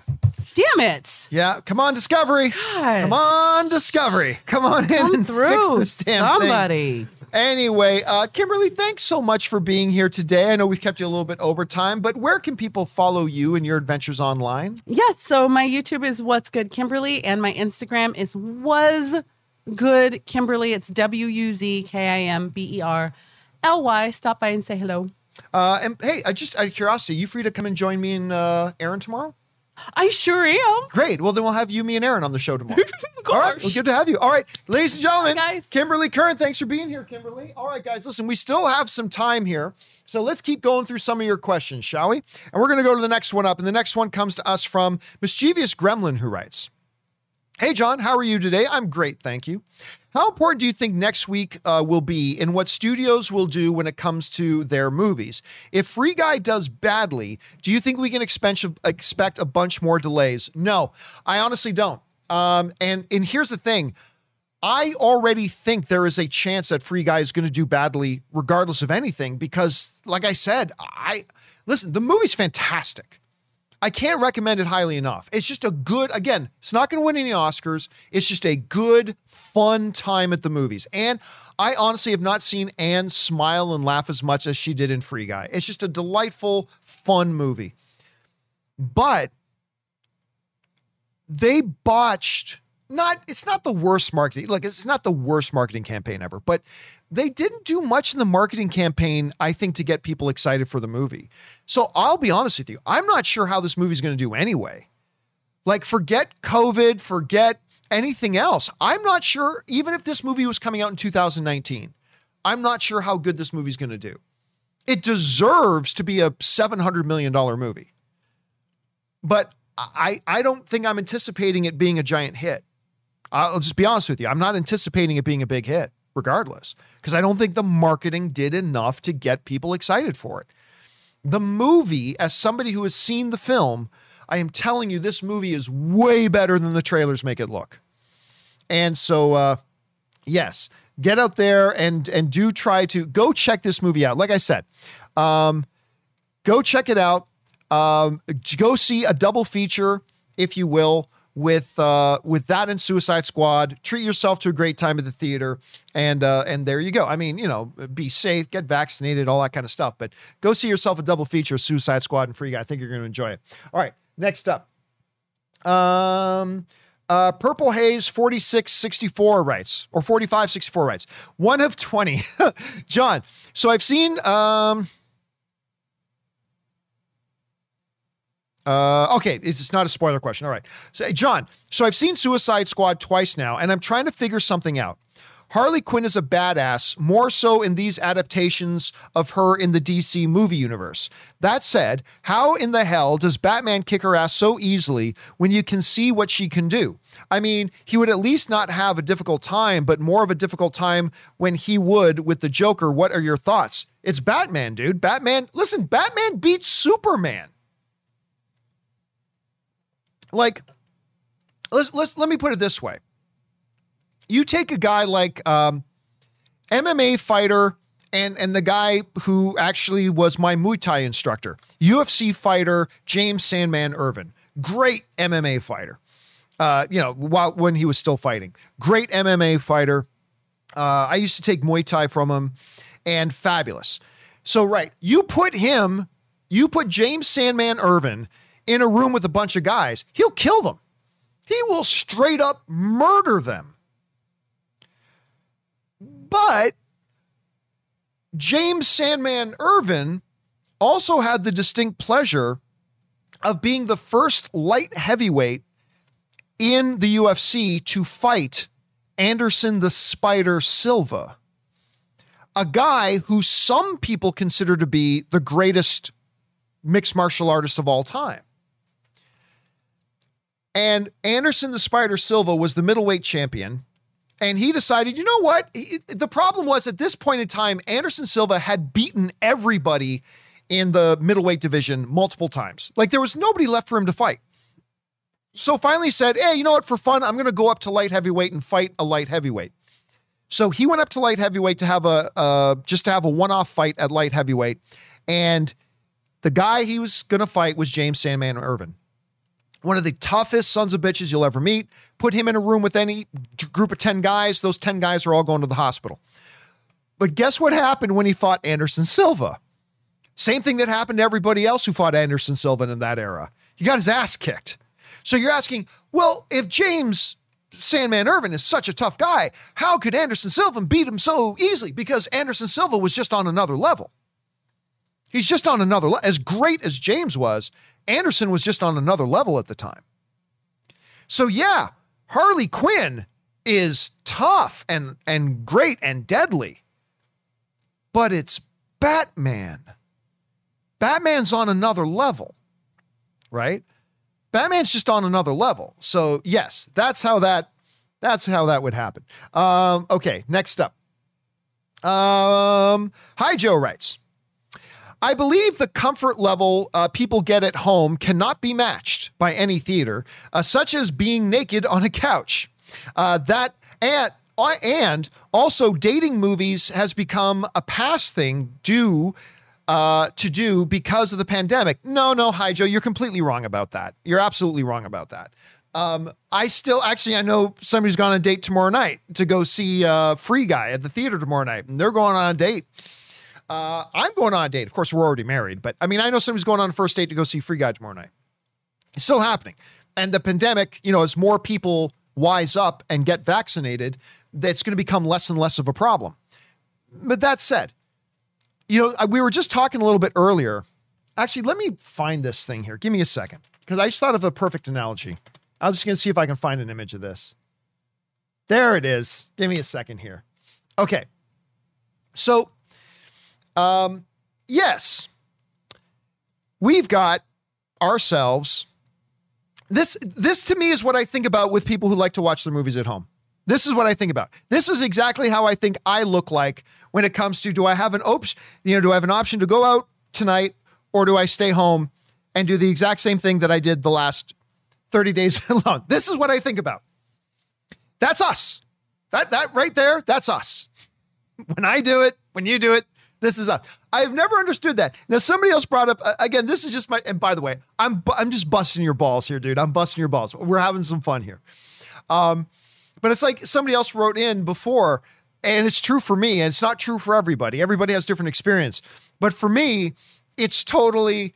I have a less interrupted experience watching movies in the theater than I do at home, and I think a lot of people have that same thing.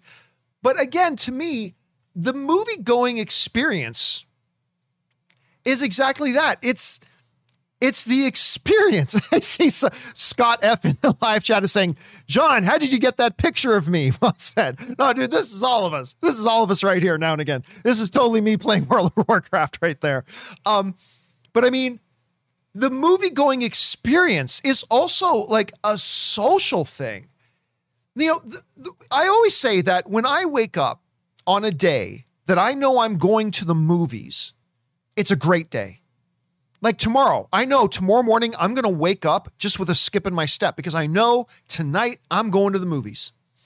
Right? But it's more than just watching the movie. It's also a social function. We go out, we get together with friends. We we go grab something to eat, we hang out and then we all collectively go in to watch a movie that honestly is an experience you cannot replicate at home. I've got a 75-inch you know, 4K HDR surround sound thing in my living room. It's total dog shit compared to a real movie theater, right? I mean, you're going there, but it's not just you and your friends. You're surrounded by 100, 200, 400 other movie fans and you laugh together and you gasp together. I know I always bring it up and it's a little bit of hyperbole, but it's it makes a good point. Uh, that just think about that moment in Endgame in portals when the portals open up and the and the the the, the those snapped away come walking back through and the crowd goes wild.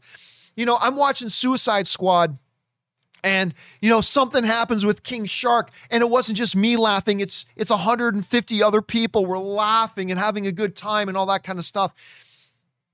But it's also just a good social exercise because when we don't, this is what we are.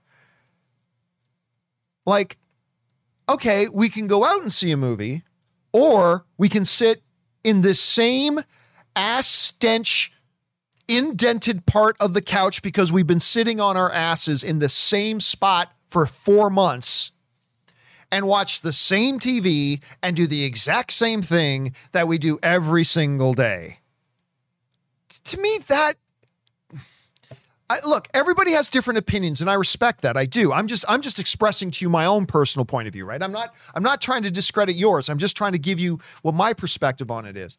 And my perspective of it is it devalues movies. It lessens movies. To me, and I look, I understand not everybody thinks the same way I do. Movies are fucking magical to me. And they're not magical to everybody, and that's fine. I respect that. But movies are fucking magical to me movies to me take me to a different place. They they they broaden the imagination. They make us see the world the way it is, the way it could be, the way we fear would, would be. It gives us ideas of the past, present, and the future. It's a fantasy, but it's harsh reality. It expands our imaginations, our creativity, all these sorts of things. To me, movies fucking matter.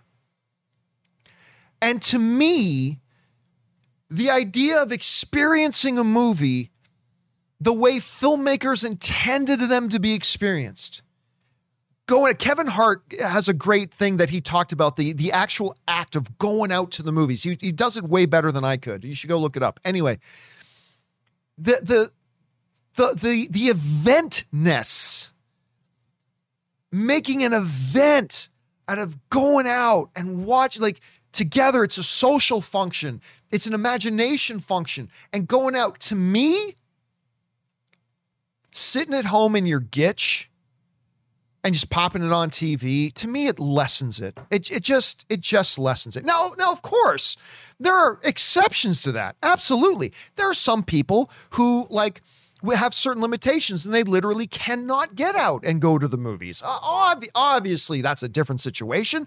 Obvious. There are people with certain phobias, and th- obviously, it's there are exceptions. Of course, there are. Absolutely, hundred thousand percent, there are. I'm not saying there aren't. I'm just saying, for me,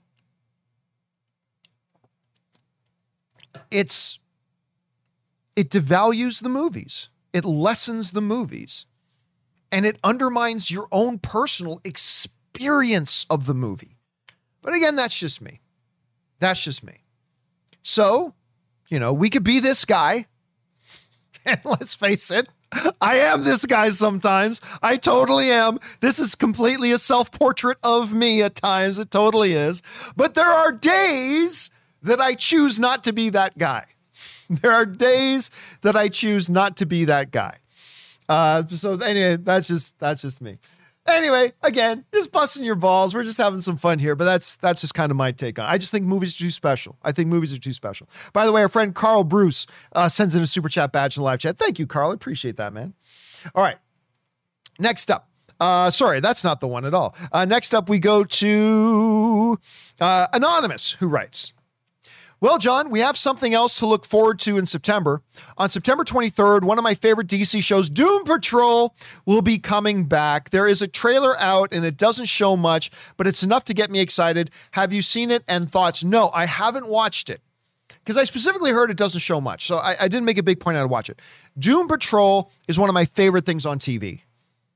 Uh, the way I describe Doom Patrol, it's as if Kevin Smith built a house and Shakespeare was the interior decorator of the house. That's the best way I know how to describe Doom Patrol. It's this ridiculous bonkers thing on the surface, but it's incredibly deep. It's poignant. It's meaty when you get past the ridiculousness of the exterior of the show. It's incredible.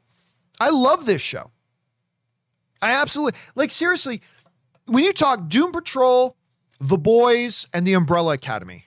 To me, those three non mainstream things are better than anything else like DC or Marvel currently have on television. I, I, just think they crush, and Doom Patrol is one of those. I absolutely love it. I cannot wait for that show to come back. Uh, cannot wait for that thing to come back. Okay, next up. Uh, James writes what are the chances fall movies like Shang-Chi get delayed due to the rising COVID cases and recent box office bombs? Personally, if Shang-Chi releases in September, I think it might bomb or be Marvel's lowest opening.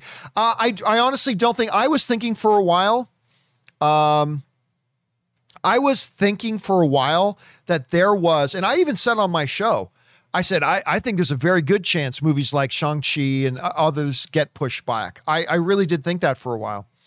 But the more and more interviews that I'm reading and things like that, it's it seems pretty much like they're not now. Like, look, we simply the only thing that's preventing us, like the entire country, from being in the hospital right now is the fact that more than half the country have been smart enough to go out and get vaccinated.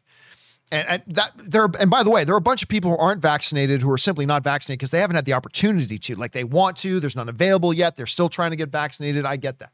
But you know, that's been what's keeping us from going into absolute critical meltdown again. And as more and more people, you know, the stats are showing that more and more people are getting vaccinated, which is great. We're heading towards the 55, 60% of the population. We're, we're slowly getting there, getting vaccinated. It, it just, it is what it is now, you know? Um, do I think Shang-Chi is going to open to $100 million? No, I don't. That being said, even if it was 2019 right now, I don't know that Shang-Chi as a brand new character that not a lot of familiar not a lot of people are familiar with, I think it would have a difficult time getting to 100 million dollars opening weekend anyway. Now, some of you could say, "But John, you know, Captain Marvel was a brand new character and that did big and had a billion dollars." Absolutely, but I don't think that's the norm. I don't think that's the norm. Um, so yeah, I think uh, I think it's going to be fine. I, I, don't think these things are going to get released. I used to think they were going to get delayed. I don't think they're going to get delayed anymore because because of the people who went out and got vaccinated, it puts a cap on how bad this spike can get. It can only get so bad, and bad is bad. But it seems like it can only get so bad because enough people have gone out and got vaccinated. But anyway, guys, again, I, obviously, if there are medical issues and things like that, I, I get that totally. Other than that, uh, I really encourage people all the time get vaccinated. This isn't a political thing. If you're using political excuses to not get vaccinated, listen, Donald Trump was one of the very first people to get vaccinated. Donald Trump said vaccines are going to save the world. So if you have political reasons for it, get rid of the political reason. Just go do the responsible thing. Go get vaccinated if you're able to. If it's if you're somebody who can do it. So I think that's just the right thing to do. So uh, me and Donald Trump on the same side on that. All right, next up, uh, Amber Sorosi writes, uh, "Where are we at? Uh, how will Tenet impact Nolan's career? This $200 million film was such a train wreck that it made critics and the general audience retroactively look back on his career and wonder if he's really a good filmmaker. No, it did not. That's ridiculous. I'm sure there are some individuals who did that, but that's completely ridiculous. That is not what happened. Uh, I have no idea why WB greenlit the script. Listen, the fact of the matter is, the a big majority of the critics and the audience liked Tenet. Like, here's the, the problem, Amber, is that you're saying that as if everybody hated Tenet. Let me let me see if I can bring this up here for a second. Um, but I just remember, like, I don't think it got into the 80s. I don't think Tenet's in the 80s, but it's it's by far into the positive uh, realm. Uh, Tenet. Let me see here. Okay, so Tenet. I know it's over 60. Yeah, yeah, there we go. Tenet. 70% of critics like the movie, 76% of the audience likes the movie. Now, listen, Tenet is not my favorite Christopher Nolan film. Tenet's not my favorite. I still liked it though. I still thought it was good. Uh, not one of his better ones, but I still thought it was good. Not everybody liked it, but a solid majority of people liked the film. So, in asking the question as well, uh, and you got to remember, it was the only movie that got released like right in the heart of the pandemic before any other movies were coming out. I mean, there were a couple of, of small ones, but really it was X Men. Um, uh, what's the X Men film here? Uh, why am I freezing on the name of the one that just came out with the kids? Uh, not it wasn't Excalibur. It was. Uh, damn it! Uh, somebody in the live chat is going to throw New Mutants. Thank you, uh, Anch. Anch put in New Mutants. So there was New Mutants and there was Tenet, and that was it, right? But painting a narrative that like oh my god the movie was so bad everybody even thinks he can't he's not actually a good filmmaker. Well that's just not true. I mean just look at the numbers. Just look at the numbers. And on top of that if you want to wonder if it's actually going to affect how people look at him we just did a story on it where the head of netflix was just saying we will do whatever it takes to get christopher nolan over here with us on Netflix. We'll do whatever it takes, he said. And the reality is, now that Christopher Nolan wants nothing to do with Warner Brothers anymore, every single studio is throwing their biggest offers at Christopher Nolan right now. They all are. So, if you didn't like Tenet, I'm definitely not saying you're wrong about that. It, I did like it, but it's not one of my favorites either. But this notion that it was some horrendous black eye on his career and nobody liked it, and it made everybody wonder if Christopher Nolan could even really direct. That's pure fiction. That's pure fiction every studio is making their biggest possible pitches to Christopher Nolan right now. Some have come out very public about it that they will bend the knee and do whatever it takes to try to get Christopher Nolan. He is still seen as the de facto, he's the director in the world right now. I'm not saying he's my personal favorite, but Christopher Nolan is the director right now. It's him, and then there's everybody else. Denis Villeneuve, he's got a kind of a, a little bit of a claim to that as well. Quentin Tarantino, Steven Spielberg. I mean, all that kind of stuff. But right now, he's and Steven Spielberg's the greatest director of all time. But who is the guy right now? Well, the guy right now is Christopher Nolan. That hasn't changed. That hasn't changed. Anyway, uh, again, and I'm not saying you're wrong if you don't like the movie. Not at all. I know a number of people who didn't like it. But the reality is, the majority of the people do like it, and the majority of the critics liked it, and he is still the name. He's still the name. All right. Uh, next up. A, let's see here. Ryan Lohner writes. Uh, speaking of older actors, I have to bring up Norman Lloyd. I remember Norman Lloyd, probably best known as the headmaster in Dead Poets Society. Uh, he never, he also did, uh, what was the show he was in? I'm going to remember it. I'm going to remember. Oh, anyway, uh, Dead Poet Society. He never got any really big roles, uh, but he worked consistently from his first film in 1933 up to his death uh, just this year at 106. Yeah, he was one of those guys. I'm just killing me to remember the TV show he was in. Um, it is killing me to remember the TV show he's in. Hold a second. Let me see if I can bring this up. Uh, do, do, do, do, do. There we go. Norman Lloyd. Let me look this up here. I'm trying to remember the name of the show. Well, it's St. Elsewhere. That's what it was. It was St. Elsewhere. That was big. I totally forgot. I didn't, I don't even remember him being in Trainwrecked. I don't remember him being in Trainwrecked. Anyway, yeah, the one big one that, of course, that a lot of people think of him and you know the "Oh Captain, My Captain" is is of course Dead Poet Society. That one as well. And you're right, he's one of these actors that doesn't get a lot of love. Now, other than Saint Elsewhere, which I froze on that one for a minute, I couldn't name you a bunch of other things, but he was just one of those faces that you saw pop up a lot. You would see him just pop up a lot in a bunch of different things. Let me see if I can you know, because uh, I guarantee you guys are looking at him right now. It's like, oh yeah, I know that face right? But maybe you don't quite remember the name, and that's fine. That's fine. But yeah, that's that's a good one to bring up, man. Thanks for bringing that one up. All right, uh, let's see. Let's keep going here. Next up, we've got Jay Bling, who writes. I agree there's only so many monsters you can hide within the planet, but to keep the monster verse fresh, I think what's more important is that, okay, to keep the monster verse fresh, I think what's more important than the monster's origin is what it takes to stop it. So, still hoping for the League of Titans and mythology monsters. Um, yeah, so again, this comes from the conversation Robert and I were having yesterday about the idea of, you know, where do you go with the monsterverse at this point? How many more directions are there that you can actually, how many more roads are there to travel with this? And I'm not really sure how many more there are. And that's because, like, again, you've done the whole there's this big titan that's been dormant underground and now it's been awakened. Well, we've done that a number of times now. Done that a number of times. And that's why I kind of agree with Rob that the next logical place to go is probably, you know, aliens and stuff like that. But yeah, I mean, you got to make them interesting. You got to raise the stakes about what it takes to stop them. I think you're right about that, Jay Bling. I, I think these are all aspects that got to be taken into consideration. All right, guys, listen. That'll do it for today's installment of the John Campea Show. Thank you so much for being here, guys. I appreciate all of you. Thanks to Kimberly Curran for being here as well. And a special thank you to all you guys who sent in those live comments and questions. Number one, because you gave us great fun things to talk about. Number two, you supported this channel as you did it, and all of us involved with the John Campea Show. Thank you guys so very much for your support. Okay, guys, listen, there are still more questions to come. Don't worry, we're going to pick up right where we left off.